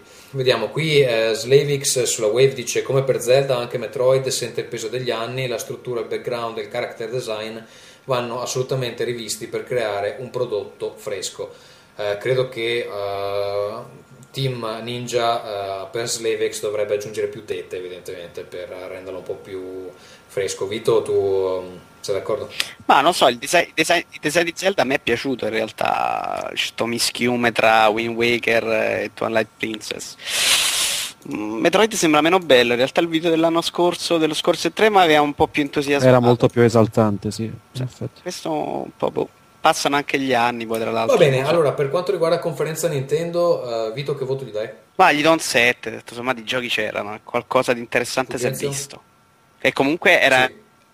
Una conferenza più dinamica e solamente più eh, guardabile. Anch'io 7, i giochi ci sono, non è stata soporifera come le altre e poi comunque sono stati gli unici a presentare un nuovo hardware e questo è fondamentale in una fiera eh, come quella. Io gli do 8 meno, 8 per le fighe e il meno perché War Respector ormai è triste come Peter Molino. Ok, io direi un 7,5 il Nintendo 3DS mi interessa molto anche perché io ho saltato il DS e questa mi sembra un'ottima occasione per rimediare visto che è retrocompatibile. E effettivamente pur risuscitando solo vecchie IP mi sembra che stavolta ci sia insomma almeno l'effetto nostalgia è assicurato. Eh, ecco, eh, sono rimasto positivamente colpito dalla marea di fighe alla fine e invece mi ha deluso molto l'inizio um, questa figuraccia con Zelda. Mi ha divertito eh, quindi um, direi che aggiungo un po' di voto anche per, per il fattore divertimento. Però eh, sì per un momento ho pensato che sarebbe stata la più brutta conferenza Nintendo di sempre invece poi si è, si è rialzata. Eh, effettivamente Miyamoto doveva essere parecchio incazzato anche l'altro ragazzetto lì che era con lui ehm, quando hanno finito evidentemente eh, si sono dati delle scudisciate sulla, sulla schiena a vicenda con, con la spada di Zelda si sono picchiati. Ah, tra l'altro il filmato iniziale in cui si vedeva Miyamoto con uh, spada e scudo aveva esaltato un po' tutti. In realtà sì, poi è sceso non è, non è, non è la prima volta che lui fa queste minchiate, l'aveva già fatto nel 2004. Eh no. Però credevo che lo Zelda fosse ufficialmente con quella periferica, io ero già molto contento. okay. Allora, ehm, conferenza Andiamo con la conferenza Sony. Io nella scaletta non ho la prima parte perché ehm, per, me la sono guardata, però per buttare giù la scaletta ho guardato il live blog di IGN, hanno avuto un problema tecnico, la prima parte è scomparsa. Vi ricordate come è iniziata? Assolutamente no, perché mi è successa la stessa cosa. Ok, allora andiamo a caso. Vito, in generale, cosa ne pensi di, uh, della conferenza Sony? Io mi sono annoiato a morte. In realtà avevano più giochi di quella Microsoft, ma veramente hanno fatto parlare per 102 ore chi era Tretton. Mm-hmm Jack Tretton, sì. Esatto, uccidendomi i testicoli a morte, volevo morire, continuava a parlare, parlare, parlare, parlare. Sono riusciti a fare una conferenza noiosissima senza mostrare i dati di vendita quest'anno, che in realtà è stata la vera novità di questo E3, non li ha mostrati quasi nessuno i dati di vendita. Ma è stata veramente noiosissima. Secondo me in generale eh, sono riusciti a fare una conferenza estremamente noiosa pur avendo molti giochi da, da, mostrare perché alla fine comunque mh, la conferenza Sony ha mostrato veramente tanta roba se vai a controllare se vai a contarli semplicemente eh, sono quelli che sono riusciti a fare meno spettacolo di tutti eh, sebbene eh, anche gli altri non è che abbiano proprio eccesso. Non lo so, hanno mostrato molta roba nei mischioni della roba multiformato, però di roba esclusiva Sony c'era veramente niente di importante, secondo me. Beh, insomma, adesso no- non direi esattamente. Forse, forse per PSP era una delle linee up decente. Vabbè, allora PlayStation intanto 3 partiamo con eh, la notizia che Sony eh, conta di espandersi in Nord America con, eh, no, in Sud America con PS2. Tu eh, cosa ne pensi, Vito? Beh, sono contento per i sudamericani che finalmente potranno giocare con la PlayStation 2, insomma, sono cose, sono cose Potranno importanti. giocare a Fantavision finalmente. Io volevo sputargli la mia vecchia PlayStation addosso e invece avranno la PlayStation 2, vedi? E quindi tu non... Beh, tieni conto che però il mercato, scusami se ti interrompo, il, il mercato sudamericano comunque in termini di mero conteggio di utenti sicuramente promettente e anche dal punto di vista videoludico non è un mercato del tutto disprezzabile. Mm, Tra l'altro penso che sia il miglior mercato in assoluto per determinati tipi di console. So che il Mega Drive, per esempio, ai tempi spopolò vendendo quintalate di, eh, di software e di hardware. D'altra parte poi voglio dire, la PlayStation 2 oramai è oltre il fine ciclo, cioè oramai è una console che nei mercati principali è morta e sepolta nonostante ogni settimana ci siano mille eroi che in Giappone la comprano ancora. Per cui ben venga, magari con un prezzo assolutamente competitivo, si dice, finché si può si sfrutta. Io sapevo che il 360 in realtà, per esempio in Brasile, si può importare, ma a un prezzo tipo tre stipendi di una persona normale, quindi solo i mega ricchi possono permettersi. In effetti queste differenze di classe con eh, Microsoft e Sony che ti fanno vedere questi salotti di 8000 metri quadrati e questi che eh, vabbè insomma se possono comprarsi una PS2 proprio malissimo non stanno però insomma pensiamo che noi siamo già un paio di generazioni avanti e fa mm, so fa un certo effetto Alessandro tu che sei un uomo caritatevole cosa ne pensi? Che è un mondo difficile che se sei brasiliano e hai culo tra 15 anni ti arriva una console decente. ma eh, insomma se sei brasiliano Che- c'è così tanta fica che magari non hai nemmeno tanta voglia di giocare forse Secondo me fra 15 anni ti arriva il Wii, quindi dici proprio, l'ha detto proprio sfigate per i prossimi 30 di anni. Eh però, sì, eh Va sì. bene, allora partiamo Ah, dalle cose brutte di Sony. Partiamo da Move. Eh, Vito, cosa ne pensi? Tu chi? Vi- Tu chi? Tu Alessandro. Ah, io che ne penso? E io li odio queste cose, ma le odio tutte a prescindere. Eh, e non ho visto un gioco di Tigrotti che mi ha un po' entusiasmato nel move, quindi non so. Mi dicono tutti che tecnologicamente sia molto meglio, però non ci ho visto nulla che, che mi possa appassionare per il momento. Sorcery? Sorcery sarebbe? È quello che è tipo Il maghetto- Harry Potter di Sony, sostanzialmente. Ah, beh, caspita, ho giocato a Harry Potter Where We era già decisamente meglio secondo me, però eh, Sì? Ok. non so. Eh, caspita, facevi le stesse cose, sembrava graficamente più bello, non so. Vabbè, Alessandro, tu Move? Guarda, se agitare le mani davanti allo schermo lo trovo in piedi, lo trovo abbastanza ridicolo, agitare un vibratore con una palletta luminosa di sopra lo trovo ancora più imbarazzante. Eh, in più i giochi fanno abbastanza pena, hanno fatto questa cosa del move pompatissima, molto figa, hanno fatto dei, giochi veramente di merda, sono stati tre ore a parlare del gioco dell'arco, eh, che è Wii Sports Resort eh, due anni dopo.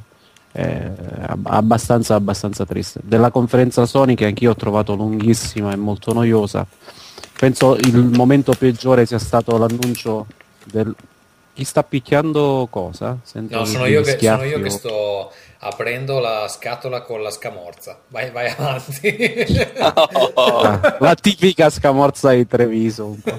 Eh, la cosa più triste è il PSN a pagamento se ne vogliamo parlare perché, Sì, ma aspetta, eh, finirei, li- finirei un attimo sul move prima della, della tristezza più assoluta. Ok. A me è una cosa che vabbè, ha colpito positivamente forse il prezzo, intanto che ehm, è più accettabile rispetto a quello della eh, Kinect, ehm, anche se alla fine quando si mettono insieme tutte le varie eh, parti, eh, insomma alla fine si, si arriva comunque a un centinaio di euro. Ehm, io ho capito che il navigation controller può essere rimpiazzato con il DualShock e quindi la- l'unica parte che ti serve effettivamente è eh, la palla luminosa lì, il, ehm, che com'è che si chiama eh, quella parte lì, come l'hanno chiamata? Si chiama proprio Move? Dildo. insomma il dildo e eh, Dildo la palla. telecamera se uno non ha già ehm, il PlayStation. Il problema è che molti giochi, da come ho capito, funzionano meglio con il doppio move palla. Eh, allora, è comodissimo poi impugnare il DualShock con una mano sola peraltro eh. Ma Sì. alla fine non è che sia proprio questo dramma atroce, eh, se provi non è che sia una roba incredibile. No, ma mh, insomma rispetto a Kinect comunque anche giochi eh, diciamo così più hardcore, eh, molti eh, hanno il supporto a Move built-in, diciamo. Ho visto Dead Space 2 ce l'ha, ho visto uh, Killzone 3, ehm, c'è Socom, insomma un po' ci stanno provando rispetto a Microsoft. Microsoft proprio di, di giochi hardcore col supporto Kinect in pratica non ha mostrato niente. Sony un po' um, ci prova, saranno tutte modalità accessorie, poi a seconda di quanto bene funzioneranno magari insomma, decreteranno il successo o meno della, della periferica. Dubito che funzionino meglio del pad, però insomma non si sa mai. Mi pare che, anche, che ci sia anche un'edizione di Heavy Rain che ven, viene rimessa sì, sul sì. mercato apposta per forse sfruttare questa periferica. Patch, uh. Tra l'altro pare che per lavorare su quella versione sia stato interrotto lo sviluppo sui DLC di Heavy Rain. Sentite che vi dico così, per farvi vedere che ne so tante. Questioni di priorità commerciale. Mm. Esatto. Eh, io intanto mangio scamorza, quindi non vi preoccupate. Vabbè, tu Fulgenzio in generale su Move? Ma guarda, io più che in generale su Move ti do il mio parere in generale su Sony e devo dire che sono rimasto molto molto deluso da questa conferenza perché Sony a mio parere ha perso una grande opportunità. Innanzitutto io, anche se forse era una previsione troppo ottimistica, mi aspettavo che venisse presentata la nuova PSP che secondo me eh, in quanto console standalone non ha eh, ragione d'essere perché se fossi Sony mi butterei più su una sorta di playphone o comunque una piattaforma ibrida perché solo una console eh, uber tecnica non so quanto possa interessare. Però è proprio Sony come società che mi ha sconcertato perché oramai da anni Sony non è più considerata leader eh, a livello di innovazione. Se tu chiedi a un nerd, a un geek americano, quali sono le aziende più evolute da questo punto di vista, ti dirà Apple, ti dirà Google, ti dirà Microsoft. Quindi oramai Sony era diventata una sorta di underdog dell'industria e poteva sfruttare questa sua posizione per fare qualche annuncio a sensazione. E invece ha presentato Move che eh, vale per me quanto il Wii Remote, cioè per quanto eh, oramai mi sia assuefatto a questo controller di Nintendo, ritrovarmi la stessa cosa in una variante vagamente pornografica eh, presentata da Sony non è che mi ecciti più di tanto. Di esclusive esclusive effettivamente qualcuna c'è stata, però a mio parere l'unica veramente pesante è Little Big Planet 2, ovviamente sto parlando dei miei gusti. Poi beh, c'è stato sempre il solito pietoso spettacolo di Gran Turismo 5 che sta ai videogiochi come il Don Quixote di Terry Gilliam sta al cinema, cioè deve continuamente uscire, continuano ad aggiungere roba, però poi alla fine non si capisce bene di non che cosa... Non sapevo che stesse facendo Don Quixote Terry Gilliam, però...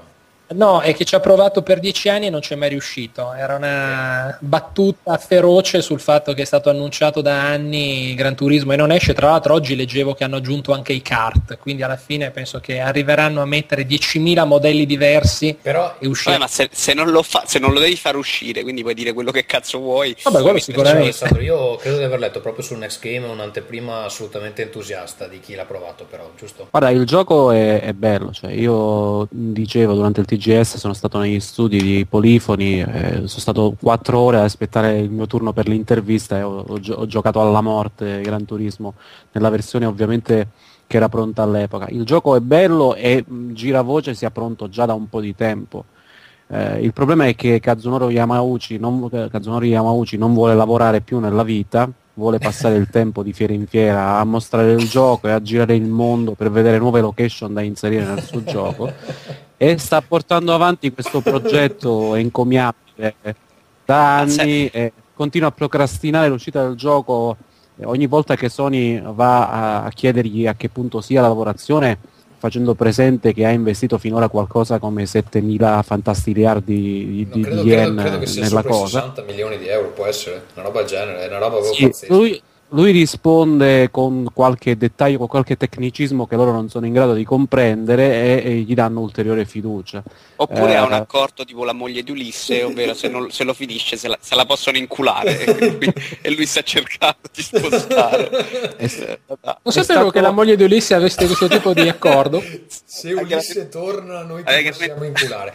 Ma eh, ma non era, in realtà è stato cambiato poi nella storia perché in realtà all'inizio non era una tela ma era Gran Turismo 5 che la moglie di... tu hai avuto accesso a una versione... È una super beta di, diciamo. Esatto. Ascolta, ehm, no, per quanto per quanto riguarda quello che diceva uh, Fulgenze sulla PSP2, secondo me eh, Sony non aveva margine di manovra perché da una parte si trova un iPhone che è stato appena rinnovato con la, la versione 4, è uscito l'iPad, inoltre Nintendo si sapeva che avrebbe presentato una, um, diciamo, la, uh, una nuova piattaforma portatile in più uh, l'esperimento di PSP Go è andato a scatafascio perché è stato un insuccesso clamoroso, addirittura in Europa eh, ultimamente la vendono con 10 giochi in allegato, cioè proprio te, te la tirano dietro. Quindi secondo me c'è anche l'idea di, di renderla un telefono ibrido non ha senso perché eh, chi per esempio ha già un iPhone secondo me non, non, non, la, non lo cambia con un uh, eh, PSP phone perché è tutta un'altra roba. E tra l'altro far cambiare un telefono alle persone non è esattamente come fargli comprare un'altra console. Ehm, quindi secondo me in questa tornata hanno preferito guardare cosa sta succedendo ed eventualmente copiare Nintendo come al solito che è una cosa che gli riesce particolarmente bene. Non so esattamente tu come te la saresti immaginata PSP2 a questo punto perché eh, oggettivamente Sony è abbastanza accerchiata da, dalla concorrenza in questo momento No, guarda, eh, la mia riflessione sul Playphone era più che altro un modo per cercare di trovare un'alternativa a quella che è una console standalone. Io non credo che oggi eh, ci sia molto più spazio per questo tipo di prodotti, perché vedi che anche il DS comunque si propone con il 3D come piattaforma multimediale, quindi già si parla di film in 3D che potranno essere visualizzati. Sony, a mio parere, eh, ha comunque una storia che le permetterebbe di eh, entrare su questo mercato in maniera credibile, anche perché secondo me poi far cambiare telefono alle persone è più facile di quanto non si pensi. Eh, è molto facile in Apple Italia, ha fatto molto facile in Italia, però non è che hanno tutti tre telefoni come, come gli italiani. Eh? Eh no, però beh, insomma la storia di Apple in questo caso però è epifanica perché era un'azienda che è partita da zero, non aveva know-how e ne ha venduti tanti da poter guadagnare mi pare il 15% a livello mondiale nel giro di 4-5 anni. Quindi se tu mh, proponi un device e soprattutto, e questo secondo me forse Sony non riuscirebbe a farlo, proponi tantissimo software a prezzi molto contenuti, vedi le applicazioni per uh, iPad, sì, iPhone... Lì, il beh, problema allora, è che il PSN assolutamente non è pronto per un passaggio del genere. Lì devono avere un servizio online che è completamente diverso da quello attuale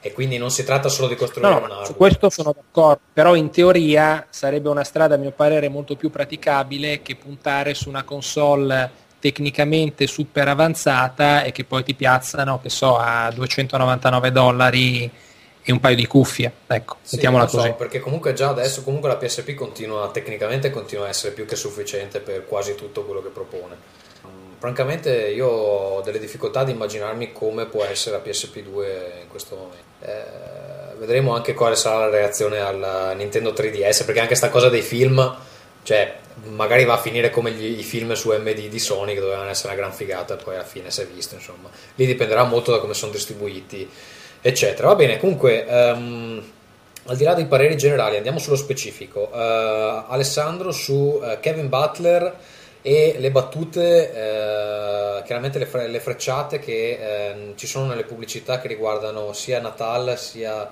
eh, Nintendo. Non so se hai, hai colto. Eh, sì, Kevin Butler durante il suo intervento ha fatto una serie di battute tipo i poncio di, di Microsoft della sera prima o di un paio di sere prima del, dello spettacolo del Cirque du Soleil e cose del genere penso che il momento delle pubblicità, in particolar modo quelle del ragazzino di colore, si, si può dire di colore? Sì. Sì, si Raga... An- ancora, ancora, ancora, si può dire.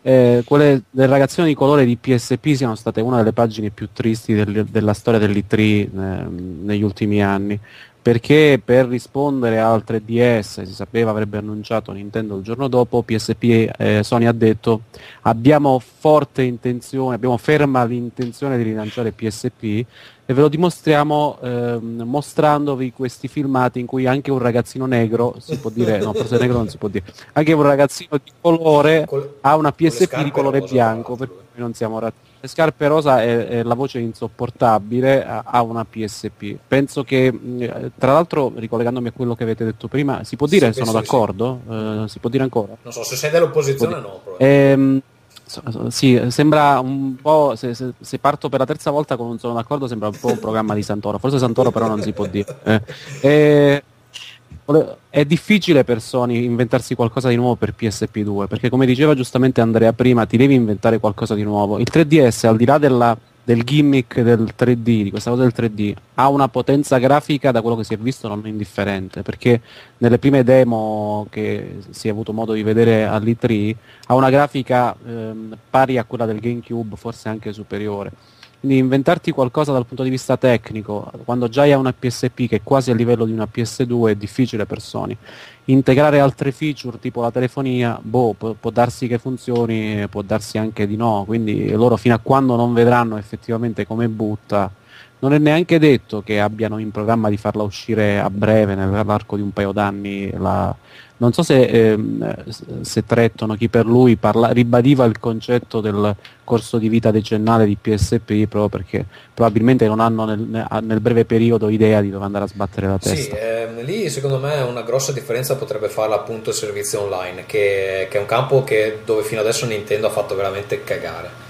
E, e Sony è pessima, ma non pessima come Nintendo. Ehm, quindi lì potrebbero migliorare molto senza in realtà andare a cambiare più di tanto nell'hardware, devono semplicemente andare Bah, no, non mi sembra una strada, una strada, vincente di puntare sull'online sui Ma non lo so, se riuscissero a fare una cosa con i giochi veramente a due lire, che non è quello che stanno facendo con i mini, boh, mm, per me potrebbero avere un po' qualche sbocco. Comunque, per quanto riguarda le pubblicità, eh, a me hanno divertito queste cose di Kevin Blatt, eh, Butler che eh, prendeva in giro in particolare Natal facendo il simbolo delle pistole, facendo più più più più, quella cosa lì, ma, ma divertito, è una caduta di stile non indifferente, però io l'ho trovata mm, divertente. Lui tra l'altro è un bel personaggio e secondo me avrebbe dovuto presentare l'intera conferenza al posto di eh, Tretton, almeno ci si faceva uh, un paio di um, risate. Sì, a me era più divertente. E, um, vediamo, andiamo nello specifico dei giochi. Eh, vogliamo parlare di Little Big Planet 2?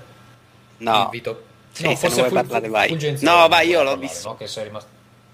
Forse eh, Ferruccio ne vorrà parlare, credo. E in effetti l'assenza di Ferruccio si fa sentire perché credo che sia la persona eh, più capace in assoluto Nel di decantarne mondo, le qualità.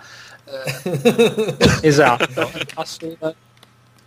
E, ma che dire, sembra una versione definitiva. A me è piaciuto molto il primo capitolo, devo dire che il secondo propone una serie di feature molto interessanti e soprattutto questa possibilità teorica di poter eh, creare giochi anche diversi dal genere platform potrebbe essere davvero incredibile perché avere l'opportunità di crearsi il proprio RTS, il proprio gioco di guida eh, bisognerà vedere poi in quanto tempo e quanto sarà semplice da utilizzare il tool, però già partendo dalle basi del primo direi che si passa da un gioco ottimo a un gioco potenzialmente perfetto sì, e infinito lì, eh, anche perché eh, come, non ore si chiama il, quello con, cape, con, pochi capelli rossi Evans mi sembra eh, diceva che avevano invitato eh, alcuni dei migliori sviluppatori dei livelli di Little Big Planet 1 a 24 ore prima a testare i tool del 2 e eh, mostravano insomma i risultati ehm, che gioco, con che giochi se ne erano usciti in 24 ore.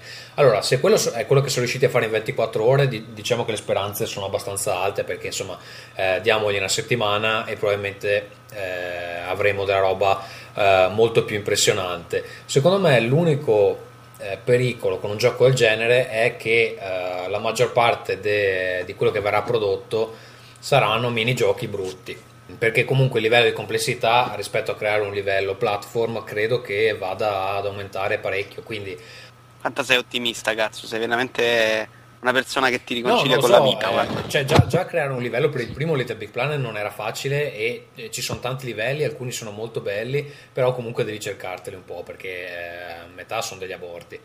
Eh, quindi secondo me questo eh, livello aggiuntivo di complessità rischia di far brillare solo appunto quelli che eh, riescono a eh, masterare diciamo così i tool. Non so esattamente eh, di che grado di eh, magnitudine si stia parlando quando dico aumento della complessità magari è identico e alla fine ehm, ci saranno che ne so il 50% dei minigiochi creati saranno bellissimi. Però è un pericolo abbastanza concreto eh, diciamo ha molto potenziale. Tra l'altro leggevo anche che hanno cambiato un po' la fisica del gioco. Adesso eh, i personaggi slittano meno rispetto al primo per, per capirci. Quindi boh, mh, direi che è abbastanza impressionante comunque. Ma può essere interessante le 24 ore mh, impiegate da questi, da questi, appassionati perché i giochi in realtà erano 24 ore con asterisco perché non hanno spie- precisato su quale pianeta abbiano misurato le 24 ore. Temo fossero 24 ore di Giove e abbiano impiegato dei mesi per farlo. No, no, no, non, non, lo sapremo mai. Ehm, è molto interessante in realtà perché è vero che possono venire fuori molte cagate, però è anche vero che la parte creativa del primo Little Big Planet era, era, forse la cosa più bella del gioco e tra le tante merde di livelli creati dagli utenti c'erano alcuni veramente deliziosi, eh, più belli forse anche di quelli del gioco, ne ricordo un paio a tema tipo Batman, Metal sì, Gear. a livello di creatività molto, molto c'era veramente una roba incredibile, anche se magari poi eh, c'avevano dei problemi eh, in alcuni punti specifici. Eh, vabbè, allora, grandi speranze per Little Big Planet 2, eh, parliamo di sto PlayStation Plus. Alessandro, tu volevi sfogarti? 40, 49, 49 sì, è una genialata. per niente, cioè per, per, for- per avere delle demo un giorno prima degli altri, forse per avere dei giochi PSN gratuiti, non si sa bene però quanti, quali, quando tu intanto paga, intanto caccia i 49 dollari, fatti il figo che fai parte del PlayStation Network Plus, che sono, sono anche bene, e, e, poi, e, poi, si vede. È, è, un po' come tentare di eh, raccattare i buoi dopo aver lasciato la stalla aperta, hai messo un servizio gratuito anziché farti pagare come ha fatto Microsoft e, e adesso cerchi di, di, rifilare la stessa roba con un paio di minchiatine in più a pagamento. Tra l'altro alcuni dettagli sono veramente agghiaccianti perché pare che i giochi che scarichi eh, gratuitamente, i giochi PSN che puoi scaricare gratuitamente, funzionino fin tanto che eh, è valido l'abbonamento. Cioè ti scade l'abbonamento, magicamente puff spariscono. Ha senso, in ottica dalla... commerciale per fartelo rinnovare ha perfettamente senso. Sì, è un po' come dire, guarda, eh, io ti ho offerto questo servizio, puoi passeggiare sul, sul, lungomare della mia cittadina a pagamento anziché farlo gratuitamente, io in cambio ti regalo queste cose, però se non continui a pagarmi te le caccio. Eh, avrà anche, senso, avrà anche senso, però la vedo difficile convincere chi fruisce di un, di, un, di, un, servizio sostanzialmente gratuitamente. Avrebbe avuto più senso, anche se sarebbe stata ovviamente eh, non molto positivo per l'immagine, dire cicci da domani in poi è a pagamento il PlayStation Network. Non avrebbero mai potuto farlo, ma almeno avrebbero costretto tutti a farlo. Non vedo effettivamente al momento le ragioni per passare alla, al Fulgenzo, secondo te com'è venuto questo dramma di questa presentazione così goffa del PlayStation Plus che Uh, in teoria avrebbe dovuto essere un annuncio importante, che, che mh, di queste cose dette a metà, uh, senza un chiaro focus. Ah, sai, io credo che in Sony oggi regni una grande confusione, d'altra parte loro per anni sono stati leader del mercato e quindi in qualche modo si sono forse adagiati su una posizione di supremazia che ritenevano inattaccabile. Poi, ah, la, pol- la, politica di Sony sì, per anni è stata forse, io mi ricordo che proprio... forse era proprio Cazzirai che diceva pagherete la PS3 lavorando il doppio, cioè ma che cazzo vuoi? esatto. Sì. questo è un classico caso di Zonos Zeon, ovvero invidia degli dei. Evidentemente l'hanno tirata troppo lunga e poi si sono visti arrivare due concorrenti che ritenevano già morti, nella fattispecie Microsoft e Nintendo, a fare meglio quello che loro ritenevano di essere i più bravi a fare in assoluto. Eh, quello che emerge drammaticamente dalla conferenza Sony è proprio la mancanza di una strategia, cioè loro hanno presentato tantissime cose in maniera molto confusa, senza che ci fosse un filo rosso conduttore che le unisse e hanno affastellato eh, notizie che magari prese singolarmente avrebbero avuto maggiore risalto, ma che in due ore e mezza si sono perse nel marasma di parole, ci mancava soltanto i Rai che se ne uscisse con un nuovo Ridge Racer eh, e avevamo veramente completato il quadro. Quindi, esatto, Giant Enemy Crab oppure restante, la restante aneddotica. Quindi la sensazione è che a mio parere Sony comunque stia recuperando il mercato, eh, stia recuperando quote di mercato perché comunque PlayStation 3 è un'ottima console con ottimi giochi. Quanto a strategie e soprattutto a marketing, che è quello che sembrava sapessero fare meglio, evidentemente sono in una fase di stallo, ma questo non soltanto nel mondo dei videogiochi, cioè io vedo Sony annaspare anche a livello di produzioni cinematografiche, vedi per esempio il, eh, i problemi che sono sorti con Spider-Man, il fatto che vogliono fare un reboot a eh, 3-4 anni dal, dal, terzo episodio ripartendo da zero con attori giovani perché il quarto episodio della serie normale non è stato, non è stato approvato, insomma dà proprio l'idea di essere una multinazionale un po' nel caos eh, e d'altra parte eh, dipartimenti. Dopo tanti anni era anche, era Vabbè, anche prevedibile. Eh, per continuare, Medal of Honor e Dead Space 2 con le limited edition eh, esclusive per PS3. Bah, io ti dirò, Medal of Honor è abbastanza sconcertante, per quanto sembri piuttosto carino, ma sembra veramente essere un, un impasto di tutto quello che abbiamo visto nel corso di questi anni. Online, quello che si è visto è molto simile a Battlefield Company, che tra l'altro è sviluppato con... Non ho capito se è proprio tutto da DICE o solo con l'aiuto il, multi- il multiplayer, il multiplayer l'ha curato DICE. Ha proprio, ma proprio tutto loro o solo l'hanno aiutati a fare a, il multiplayer? A, a, quanto ho capito l'intero comparto multiplayer l'ha fatto DICE. Potrei dire non una è, cazzata. non è una cattiva idea considerando quanto DICE è brava nella cosa, però boh, mm, mi sembra un gioco senza troppo carisma. Tra l'altro hanno annunciato anche Bad Company Vietnam, che un po', che un po fa cazzotti. Sì, rischiano di trovarsi due, due giochi Medalofono, quindi non so. Dead, Dead, Space sembra già più interessante. Ma, ehm, vediamo. Io ho qualche perplessità su so. Dead Space 2 perché mi è sembrato un po' più identico al primo, hanno cambiato, cioè adesso è ambientato in una chiesa al posto di essere ambientato, non so se, la, se quella parte della chiesa l'ha mostrata nella conferenza EA forse invece di quella Sony. Comunque eh, hanno fatto un pezzo in quella Sony e un pezzo in quella 360 Comunque... in realtà, uno il continuo dell'altro. Ma in realtà quello era un interno che Mi non c'era magari nel primo, quindi, quindi magari la tensione va abbastanza a scemare. Mm, vabbè, a parte il redesign dell'armatura che è molto figo, il gioco sembra proprio assolutamente identico. Uh, secondo me lì quel gioco lì uh, doveva giocarsela um, meglio con nemici, meno nemici molto più grossi e uh, più momenti di solitudine che aumenta la tensione. Poi non so, magari ci saranno, eh. però la scena che ha mostrato. Sì, poi no, sì, no, non ci fa il filmato delle tre, però. Sui eh, la scena che ha mostrato è troppo affollata. Il fatto è che Electronic Arts sembra comunque essere scappata prepotentemente da 9IP. Ha veramente accusato il colpo e quindi adesso va sul sicuro. Insomma, le dichiarazioni di tutto quest'anno sono state proprio ok abbiamo provato a fare cose nuove, ci ha okay. detto male. Eh, mi sembra abbastanza più. positiva invece la limited edition con uh, Dead Space Extraction f- compatibile per Move, credo in HD.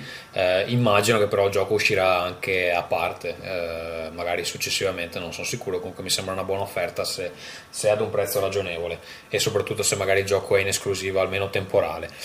Cosa rimane? Portal 2? Oh, penso che per completare il, il, trittico delle figure tristi delle presentazioni dell'E3, quella di Gabe Newell condotto in catene sul palco da Sony, mi, mi, ricordava un po' le vittorie dei romani che in trionfo portavano in prima fila il capo dei barbari in catene costretto a, a recitare una poesia di Natale. Si era lanciato eh, in dichiarazioni uh, leggere tipo PlayStation 3 Dopo, merda tipo PS3 una merda dovrebbe scomparire, ma cito let- testualmente, oppure non vorrei mai più sviluppare in vita mia per questa console perché per handicappati e cose di questo tipo. Però ci ha giocato Sa- molto lui, a me ha fatto molto ridere il suo intervento, lui è stato abbastanza simpatico. S- sì, ha detto che si, fortunatamente non l'hanno presa a schiaffi, io non giurerei effettivamente che le cose siano andate così, secondo me un paio di cal- schiaffi non sono un paio di calci nel culo i rai rifilati dietro, dietro il palco.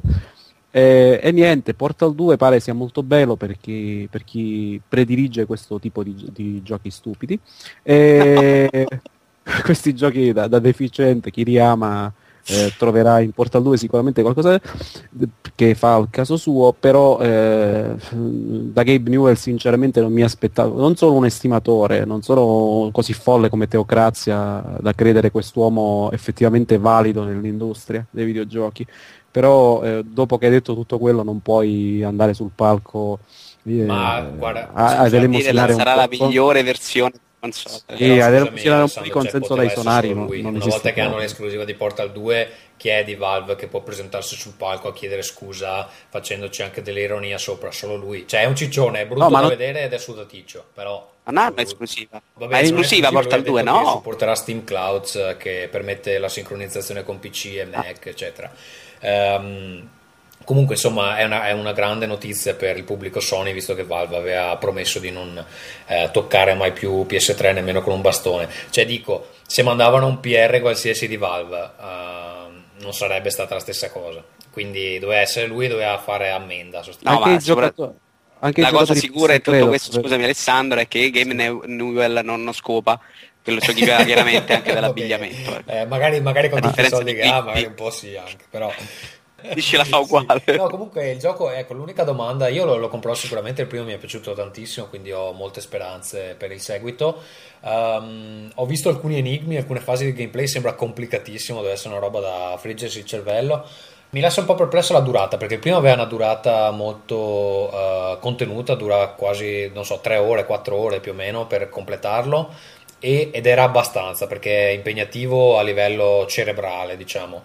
Un gioco del genere che dura 8 o 12 ore, secondo me è insopportabile. Quindi, o c'è qualche barbatrucco che alla fine diventa Half-Life 3, che ne- nelle mie più eh, sogni bagnati eh, sarà così, oppure mm, uscirà in bundle con qualcos'altro. Non riesco a immaginarmi come possono distribuire Portal 2, eh, un Portal 2 che dura 8 ore. Ma sai, cazzo, il problema è che tutti i giochi durano il doppio di quello che dovrebbero, per cui non credo che sia un problema relativo solo a questo. È una cosa di cui mi sto rendendo conto in No, maniera irreversibile negli ultimi mesi, console, ma allora avrebbe senso, magari non... eh, Eh, ma per uscire però, scusami, Eh. meno di 8 ore devi uscire a prezzo ridotto, altrimenti è imponibile venderlo. Ecco.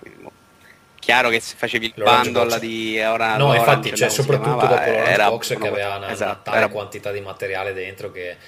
Ok, allora hanno presentato, Square ha anche presentato Final Fantasy XIV, era in realtà un, un trailer in computer grafica, Eh, mi è sembrato uno dei trailer più tristi rilasciati da Square negli ultimi anni e, e mi pare di capire che i miei compagni di avventura questa sera non hanno eh, niente da dire in proposito, sbaglio? Passiamo avanti? Assolutamente no. Ok, so che Ferruccio era interessato, però Ferruccio si sta facendo cagare addosso, quindi... Io dopo l'installazione della beta dell'11 su 360 non toccherò mai più un MMORPG Squaresoft.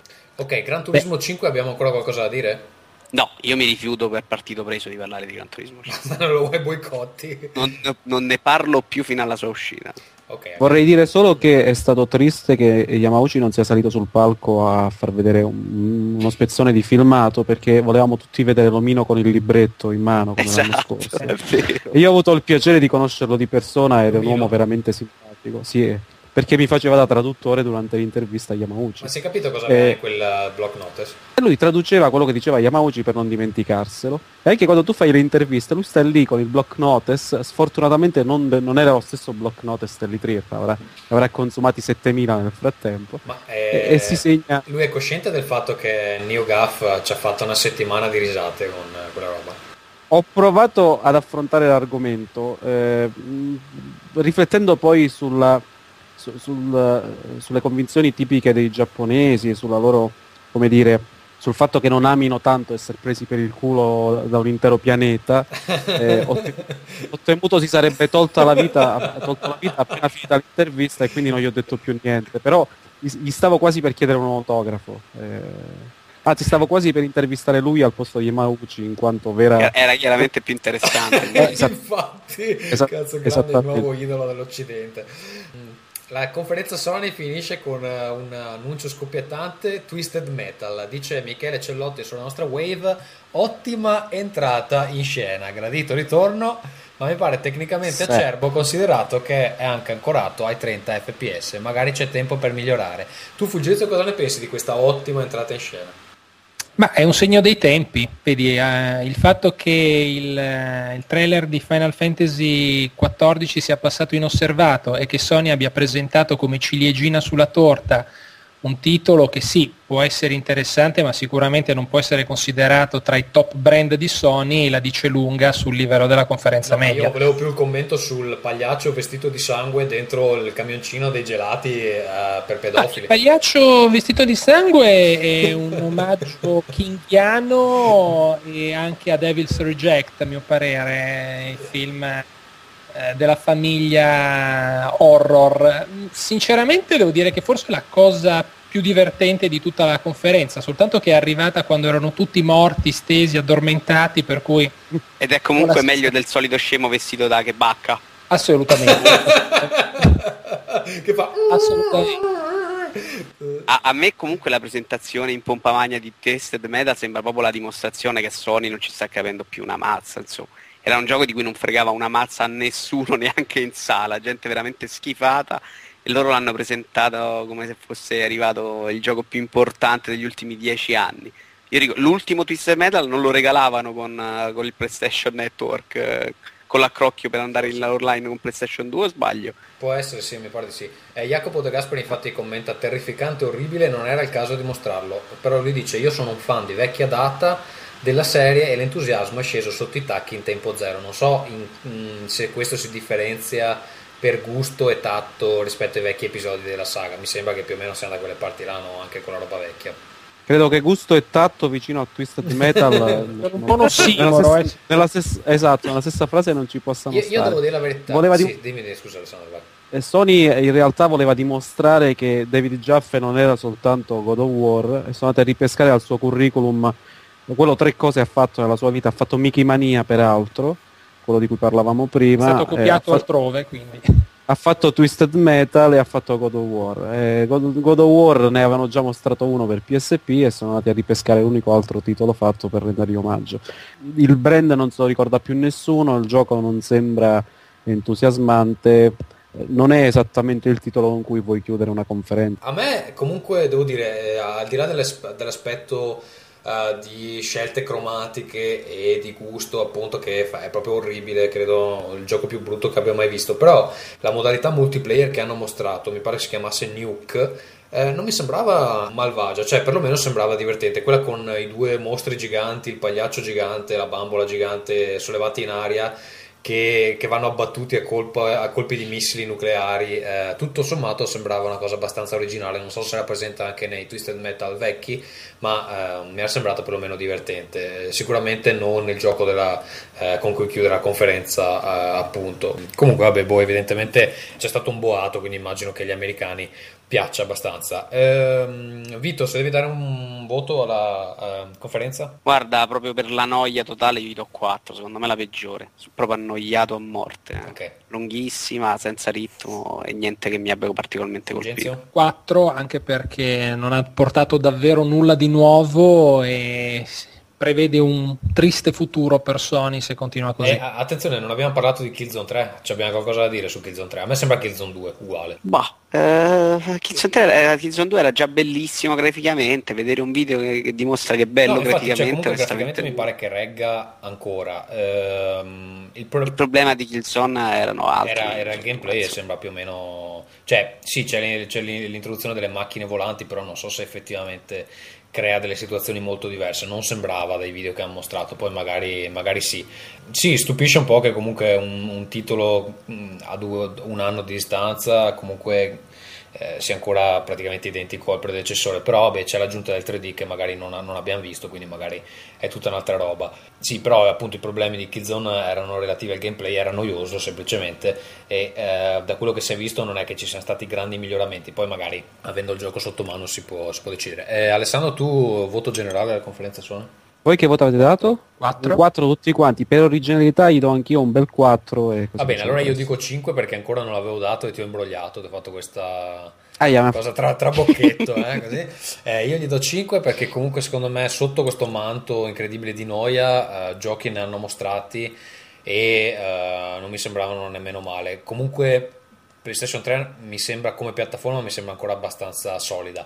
Eh, c'è, c'è questo dramma incomprensibile della non presenza di un titolo attesissimo come The Last Guardian che però pare arriverà al eh, TGS. Tu, Vito, cosa ne pensi di questo assente? Eh, leggevo oggi qualche dichiarazione, insomma, probabilmente hanno fatto lo stesso discorso che dicevamo prima per Microsoft, hanno montato tutto sul Move hanno lasciato un titolo che probabilmente non è esattamente Tra l'altro un altro, titolo, Era scusa, un altro titolo che non hanno mostrato bellissimo, stilisticamente bellissimo, è Journey di, eh, non mi ricordo come si chiama lo sviluppatore, quelli che hanno fatto Flower.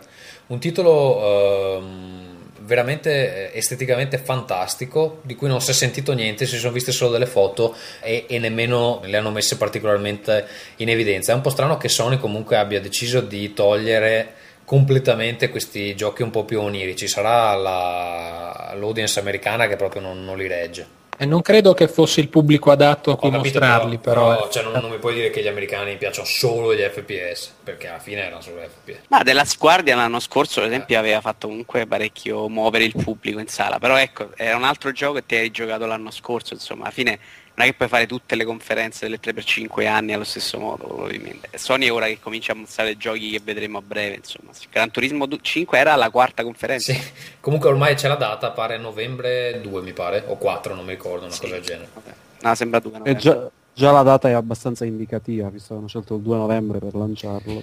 Va bene, eh, Che festa, eh, quindi non Allora, uscirà comple- probabilmente. Quindi non uscirà. le, eh, quatt- le tre conferenze principali, ci sono quelle eh, minori. Vito, andiamo a caso scegliendo i giochi un po' random che forse facciamo più veloci.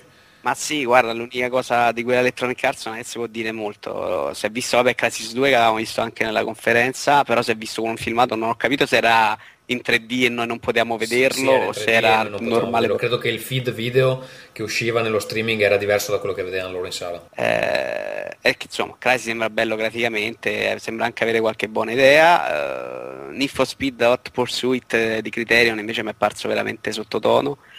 Probabilmente hanno scelto una sezione sbagliata da mostrare, hanno fatto vedere un inseguimento gio- un gioco di una noia, devi semplicemente tamponare le macchine. Ma guarda, l'episodio per PlayStation 2 io ce l'avevo con un amico in cui facevi tu le due macchine della polizia, era comunque molto divertente. Eh, fatto vedere magari su un rettilineo per 100.000 km non, non funziona altrettanto bene probabilmente. E poi niente, ma Electronic Scusa, vogliamo parlare di eh, mostrato- EA Sports Mixed Martial Art Live Broadcast, che praticamente ci sono dei veri presentatori che eh, presentano i combattimenti eh, di questo gioco di arti marziali miste. Non ho capito esattamente come funziona, ma sembra una cosa flesciatissima. Eh, Alessandro, tu hai un parere su questa questione? Stanno dando molto questi giochi ispirati alle Mixed Martial Arts è sostanzialmente il rivale di UFC. Per promuoverlo, peraltro, hanno organizzato all'interno dell'E3 dei veri incontri di Mixed Martial Arts. Eh, ho mandato uno dei miei a guardarlo al terzo naso Attenzione, scusate, nel- nel- in una... si è appena visto l'uomo cavallo insieme all'uomo zebra su Sky. Sì, Dicevo così, ve lo- ok. Ti giuro con la stessa maschera. Vai, vai, vai, vai. Stanno, niente, stanno investendo diver- diverse, diverse software house in questo tipo di titoli sportivi e, e niente, sono un po' più complessi, molto molto più complessi dei giochi di box e No, un po' meno circensi scusami, a me, a me non aveva, giochi di- non di aveva, wrestling. eh, colpito in particolar modo il gioco, ma c'è tutto questo sistema, se ho capito bene, che tu praticamente ti puoi fare la, la foto, appiccicarla sul lottatore e poi praticamente le partite che tu fai online contro altra gente sono commentate da commentatori veri, quindi c'è una specie di canale dove questi due imbecilli, eh, persone reali, commentano il tuo scontro come se fosse uno scontro trasmesso in te- Per 24 Sì, ore al non giorno, c'è della a capire- gente che non eh, viene non riesco fatta a capire rocata. esattamente come funziona, immagino sia per un periodo, Faranno i turni. Sono dei cingalesi e sono, vi ripeto, i genitori della bambina del figlio Microsoft. Sarà che di professione sono una coppia gay che di professione fa questo, sono incatenati a un, a un televisore e È un 360 e lì non ti muovi manco per il cazzo perché peggio della palla di cemento il 360. e- e guardano le partite dei, dei poveri nerd americani e le commentano, uh bellissimo, che bel, che bel fisico che c'hai. Che lavoro di merda deve essere una No, ma con un, genere. to- con un tono ammiccante, un po' da outline, sai che sei Magari- figo, che bel magari. Come tiri i cazzotti in faccia tu, guarda, nessuno. eh. oh, io, io ci sto, lo compro e se mi fa sto commento qua dei cingalesi. Vabbè, Sims 3 ne vogliamo parlare? Ma anche no. No, per carità di Dio. Anche no? Anche no. no. Io invece salterei tutto e parlerei del trailer di I Am Alive che ha dimostrato di essere vivo. Non, Era un gioco che io avevo dato per morto di Ubisoft. Eh, credevo che fosse scomparso dallo scenario, invece si è riproposto, anche se in versione molto minimale, potrebbe essere un gioco interessante, una sorta di survival game ambientato in questa città che è devastata da un terremoto tipo Tokyo Money to Date e il personaggio deve a quanto pare cercare di superare degli ostacoli naturali e umani con altra gente che cerca di farlo fuori per la sopravvivenza. Ah, ho Insomma, appena capito qual è, è quello che hanno presentato l'anno scorso alle 3 di Sony mi pare. Esatto, esatto, l'hanno ripescato quest'anno dopo un anno di assoluto silenzio, insomma sembra abbastanza promettente, almeno il concept o, o, meglio, io ho beccato un filmato dove si vedevano la parte, l'incipit, che era una presentazione classica in computer grafica, e alcune scene che a mio parere dovevano essere di gameplay perché avevano una resa grafica inferiore. È un titolo del quale si sa ancora poco, però per cui non, non approfondisco. Però siccome mi aveva colpito quando era stato annunciato, mi ha fatto piacere sapere che non è stato Ascolta, definitivamente cancellato. del trailer di Star Wars The Old Republic a me è parso veramente ottimo, più bello del, del più, ah, più bello dei film. Ma infatti Lucas, Lucas ha sbagliato tutto. Se invece di puntare su serie animate fatte con quattro soldi e con il famoso telefilm che dovrebbe collegare eh, gli episodi tra di loro con sottostorie, io credo che un bel film in computer grafica su Guerre Stellari, visto quello che si è visto alle 3, sarebbe assolutamente devastante e secondo me avrebbe una grandissima grandissimo successo anche dal punto di vista commerciale, perché quella scena, quel trailer è credo in assoluto la cosa migliore che abbia visto a livello di definizione grafica. E se non sbaglio anche l'anno scorso era uscito un trailer che aveva comunque convinto molto, quindi io spero che davvero Lucas abbracci questa, questo progetto, abbandoni velleità cinematografiche, visto che ha già dato quello che poteva dare, e si concentri se proprio vuole continuare questa saga a fare magari un film in computer grafica che a mio parere verrebbe, verrebbe veramente alla grande. Mi ha stupito abbastanza perché come ritmo è molto più interessante di qualsiasi altra roba che abbia visto su Star Wars. È molto cinematografico, è molto cinematografico, cosa che generalmente i trailer di videogiochi Va bene, eh, ci sono delle conferenze che io non ho visto, Konami non ho visto, Activision ma mi hanno detto che c'era solo gente che cantava e eh, forse Square ha fatto una conferenza, non sono sicurissimo. Eh, Konami eh, credo che l'unico titolo interessante eh, fosse al di là del Rising che sarà l'ha visto il nuovo Castlevania. Com'è? Chi l'ha visto? Poi uh, il silenzio. Nessuno, vabbè.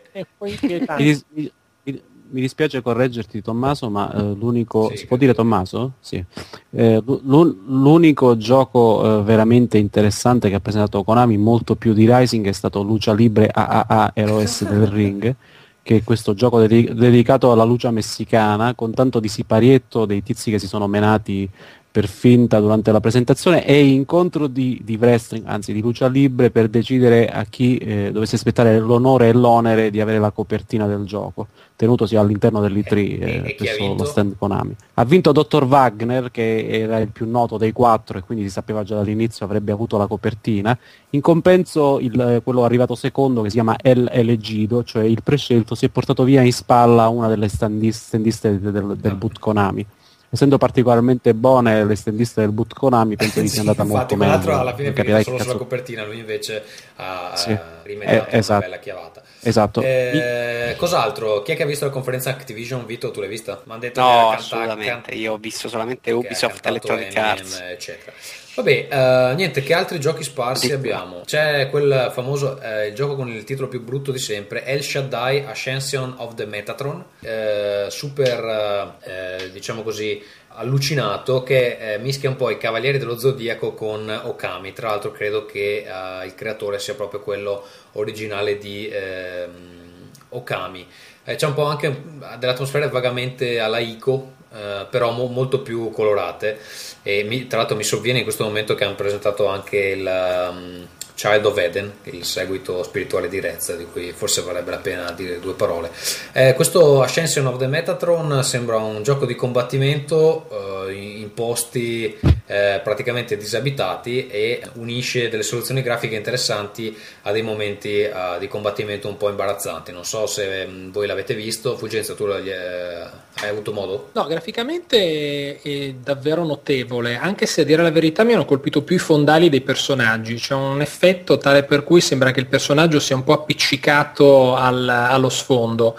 Secondo me ecco, questo tipo di giochi dovrebbero questo tipo di giochi dovrebbe essere frequentato più spesso dai programmatori, perché vedo che comunque sono quelli che riescono ad emergere eh, rispetto alla media. Oramai bene o male il design eh, del videogioco classico, soprattutto per certi generi, è abbastanza stantio, insomma, sono sempre questi nerboruti tizi armati di tutto punto che spaccano qualsiasi cosa gli capiti a tiro. Mentre invece vedo che quando il, lo stile grafico, vedi anche il discorso che si faceva prima sul gioco dei creatori di Flower, comincia a essere un po' diverso, un po' altro rispetto al design che tutti si aspettano, comunque un po' di hype, sì, un po' di non credo che sia, credo sia emerge. due giochi così con uno stile grafico proprio così diverso siano stati sostanzialmente sotterrati al, allo show americano.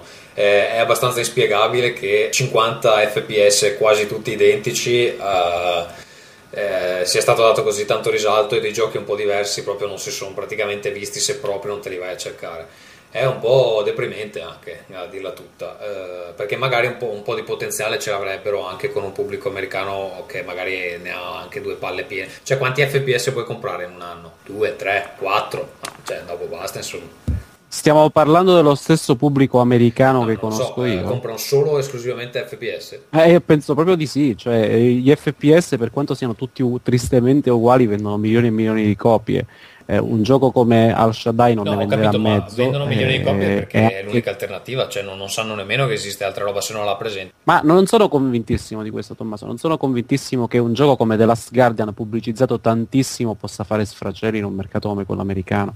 Cioè, alla fine, per i videogiocatori, per buona parte dei videogiocatori, i giochi sono questi cioè se non vai all'altro, all'altro insomma, eh, estremo opposto dello spettro, quindi non prendi quelli che giocano su Wii ai giochini, trovi quelli che vogliono gli FPS, i giochi di football americano e in Italia i giochi di calcio. Eh, questi giochi piacciono molto, anche io ho trovato il Shaddai molto interessante, li troviamo molto interessanti noi perché dopo aver giocato per 20-25 anni alle stesse cose Forse vuoi qualcosa di un attimo diverso. di però europeo. poi quando... secondo me siamo un po' più attenti a sta roba qua. Que- questo, questo indubbiamente però è anche qualcosa che riguarda che interessa soprattutto i videogiocatori più stagionati. Eh, i ragazzini vogliono i tizi, esattamente i tizi nerboruti col fucile gigante per ammazzarsi con gli amici. Sì. No, comunque mi ha fatto piacere che tutti e due i giochi sono giochi giapponesi, insomma in un periodo in cui il Giappone non mostra sostanzialmente niente di interessante, perlomeno se ne, se ne sono usciti con due stili grafici estremamente originali. Poi del gioco, eh, dei giochi veri e propri non si sa un granché. Quel Journey eh, credo sia ambientato in una specie di deserto, si vede una mega piramide con della luce, è abbastanza onirico anche quello. Eh, comunque interessante, dategli un'occhiata, cercate, cercate gli screenshot. Tra l'altro El Shaddai, se non sbaglio, è della Hudson, che non fa un gioco mass market dei tempi sì, di Bomberman, Hudson, credo. In effetti è abbastanza cui... low profile, da, da un po' troppo. Va bene, direi che abbiamo concluso, se non dimentichiamo qualcosa. Eh, non abbiamo parlato di Ma comunque cosa vogliamo dire? Una specie di Duke Nukem eh, moderno, mm, dove Cliffy B è tornato ancora fuori, eh, presentando anche una bionda lì che lavora nel suo ufficio e che chiaramente lui si bomba di tanto in tanto. Eh, a me è piaciuto di Bulletstorm la parte finale con la ruota gigante che... Mm, investe, cerca di, di, schiacciare la macchina dei protagonisti e, e il protagonista che non so come si chiama che fa saltare in aria ovviamente gente che lo insegue. Mm, quella sembrava abbastanza divertente. Però sì, non so effettivamente come sia il gioco. Sembra un po' unire eh, giochi tipo The Club che avevano i moltiplicatori con appunto la scanzonatezza di Duke Nukem e cose simili. Però sì, insomma, si tratta appunto di un altro FPS eh, abbastanza simile agli altri nel, nello stile grafico. Abbiamo dimenticato qualcosa? Ma guarda, di Ubisoft non abbiamo parlato magari della modalità multiplayer di Assassin's Creed 2, se hai visto qualcosina potrebbe essere interessante, se hai visto un buon Ghost Recon per chi piace, graficamente sembra molto bello, dopo il secondo però ci andrei con piedi di piombo, insomma, il secondo durava 4 ore di cui 3 Okay, di tutorial. del se nuovo non Assassin's Creed si è visto anche un pezzo di single player, eh, io l'ho visto all'inizio, che inizia con Ezio, Sì. eh, auditore, eh, quindi un sequel diretto, che sta eh, a letto con una. quindi insomma c'è proprio questo inizio un po' eh, erogeno per, per tutti noi eh, nerd eh, in, in attesa di finalmente baciare la nostra prima donna. Eh, Fulgenzio, c'è altro di cui vuoi parlare? No, l'unica considerazione che mi sento di fare è che forse è la prima volta in cui a un E3 non viene presentato nessun gioco che superi graficamente un gioco presentato nell'edizione precedente. Beh, insomma, forse Uncharted Crysis- 2 Crysis- che oramai 2 era ha un anno impressionante. Sì era abbastanza impressionante diciamo che però finisce in pareggio ecco però non c'è stato il game of the show cioè non c'è stato il gioco di cui tutti parlano in parte perché Sony e Microsoft hanno parlato d'altro e in parte perché forse evidentemente siamo arrivati a un punto in cui la sperimentazione è molto limitata e quindi come giustamente rimarcava Vito parlando di Electronic Arts si cerca un more of the same. Il problema è che questo more of the same non mi sembra particolarmente migliorativo rispetto agli episodi precedenti. Dopo, dopo 5 anni siamo arrivati anche a un punto in cui probabilmente non si può tirare poi fuori ancora moltissimo di nuovo dalle console, quindi sai, probabilmente abbiamo visto quasi il meglio Ok. di ogni Eh, console. se non vi dispiace e eh, se proprio non ci tenete tantissimo, salterei quegli argomenti eh, collaterali che volevate trattare perché stiamo intorno alle 2 ore e 40. Quindi io direi di saltare. salta, Eh, salta. vogliamo parlare salta. dei giochi che stiamo giocando o andiamo direttamente alle email? Ok. Ma io direi alle mail. andrei alle mail. sì.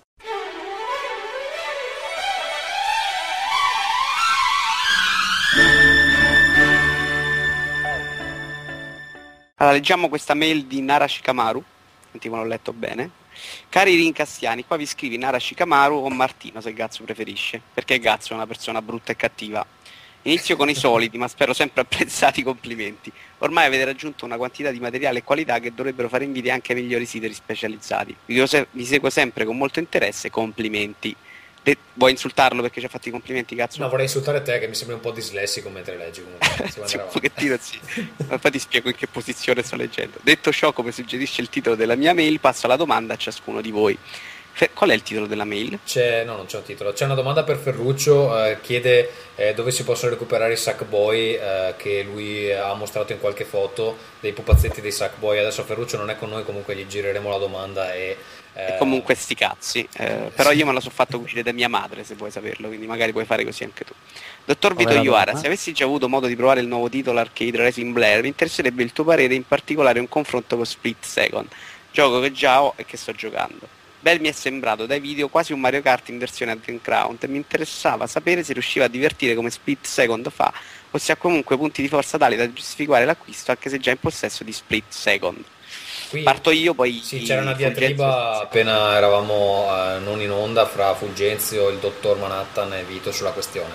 Volete continuare magari? Sì, io li ho provati tutti e due, avevo provato anche la beta di Blair, a me Blair non entusiasma affatto, per, ah, più che altro per una questione proprio di stile, non è piaciuto proprio questo stile futuristico, mm, con gli scenari bruttissimi e il, il tipo di gioco che è esattamente confusione. Mi dicono che invece andando avanti più si è bravi, più si riesce a giocare bene con quel gioco, insomma. Split è invece un gioco che entusiasma subito, molto semplice, funziona, eh, andando avanti si scopre anche un certo spessore tattico, eh, bisogna imparare le piste, bisogna provare, è, è giu- lungo il giusto, insomma io l'ho trovato un titolo assolutamente meraviglioso. Blair non mi ha proprio mai colpito, quindi ne parlerà Fulgenzio, ma l'ho provato poco perché non non mi è proprio piaciuto. Fulgenzio? Posso? Sì, vai. Sì, Vai, vai. guarda, io li ho avuti tutti e due, eh, confermo la bontà di Split Second perché l'analisi di Vito è assolutamente condivisibile.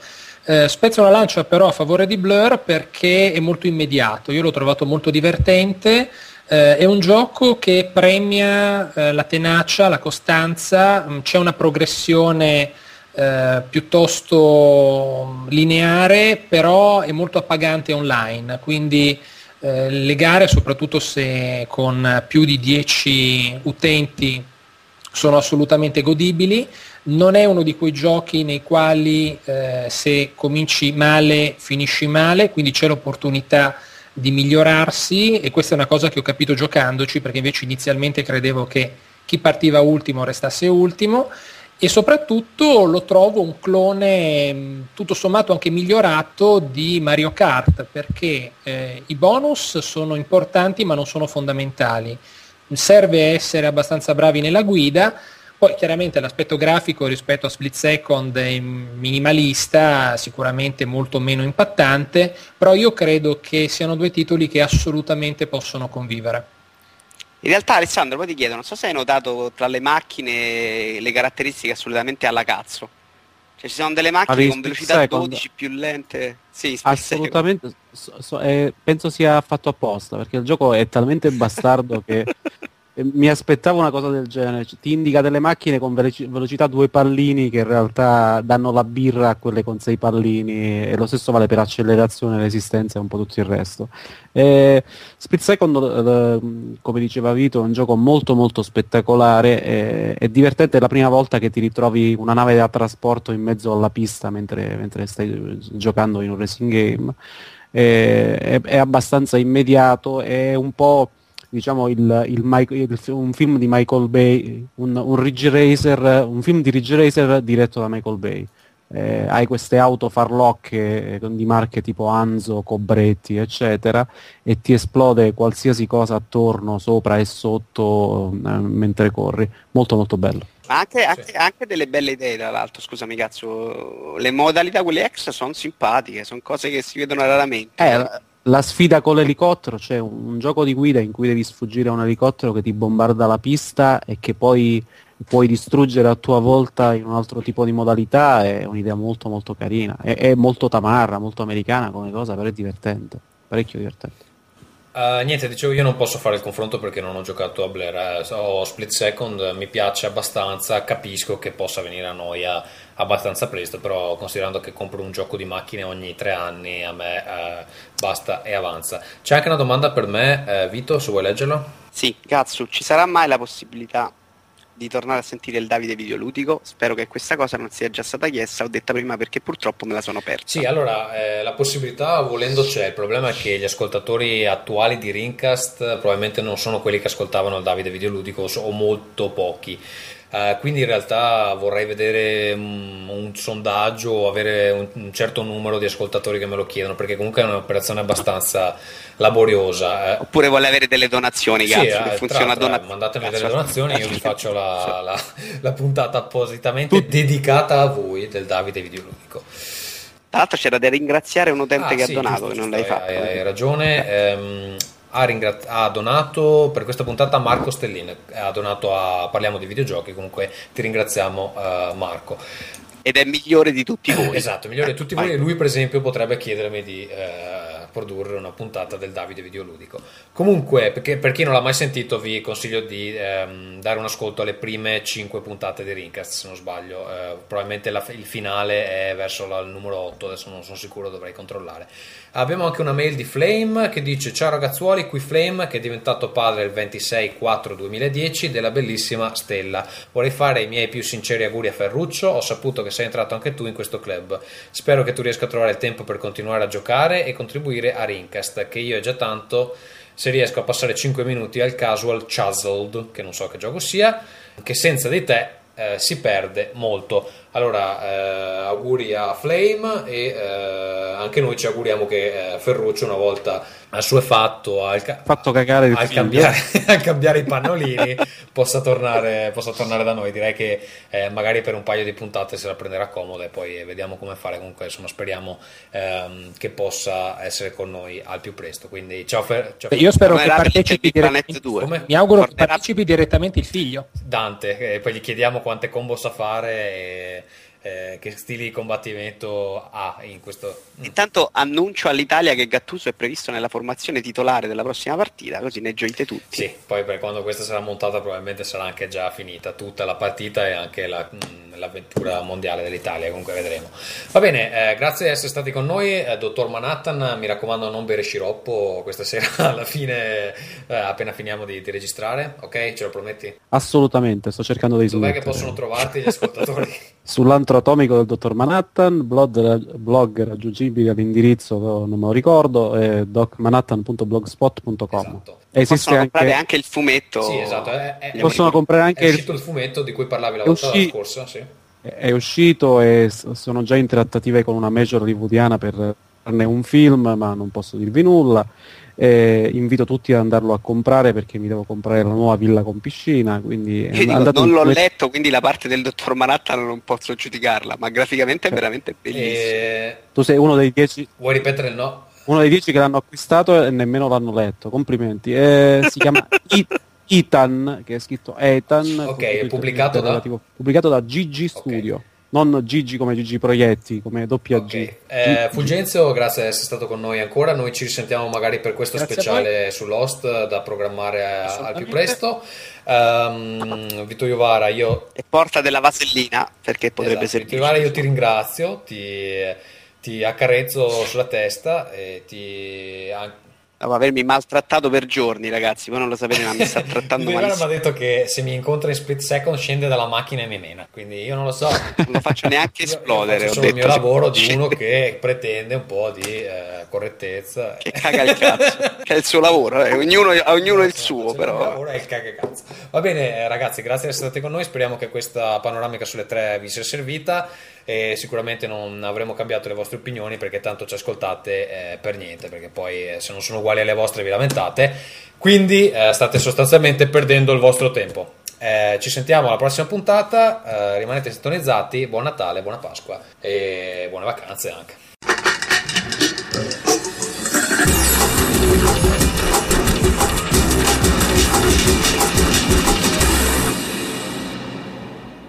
Vi ricordo la novità del mese e cioè il nostro canale YouTube a www.youtube.com slash parliamo di VG. Se volete fare una donazione per supportarci la potete fare con Flutter di cui ho parlato brevemente nello, alla fine dello scorso episodio oppure con PayPal come al solito. Le istruzioni precise si trovano in alto a destra nel sito. Come sempre Rincast lo trovate in streaming e in altri formati su www.parliamodivideogiochi.it. Potete scriverci all'indirizzo email rincast linkcast at parliamo di videogiochi.it su Twitter ci trovate all'indirizzo twitter.com slash parliamo di VG sempre Vigevano Genova ormai eh, dovreste ricordarvelo. E um, ci trovate anche su Facebook eh, il box è direttamente sul sito sito che tra l'altro ha modificato leggermente l'estetica eh, vi invito a dargli un'occhiata se è un po' che non lo visitate.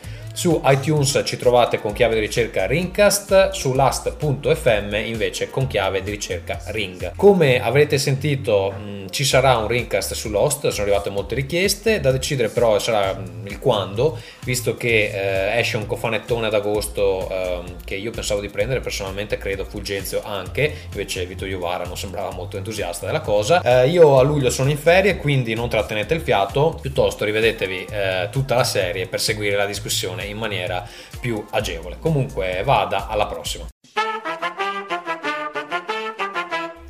Ringcast.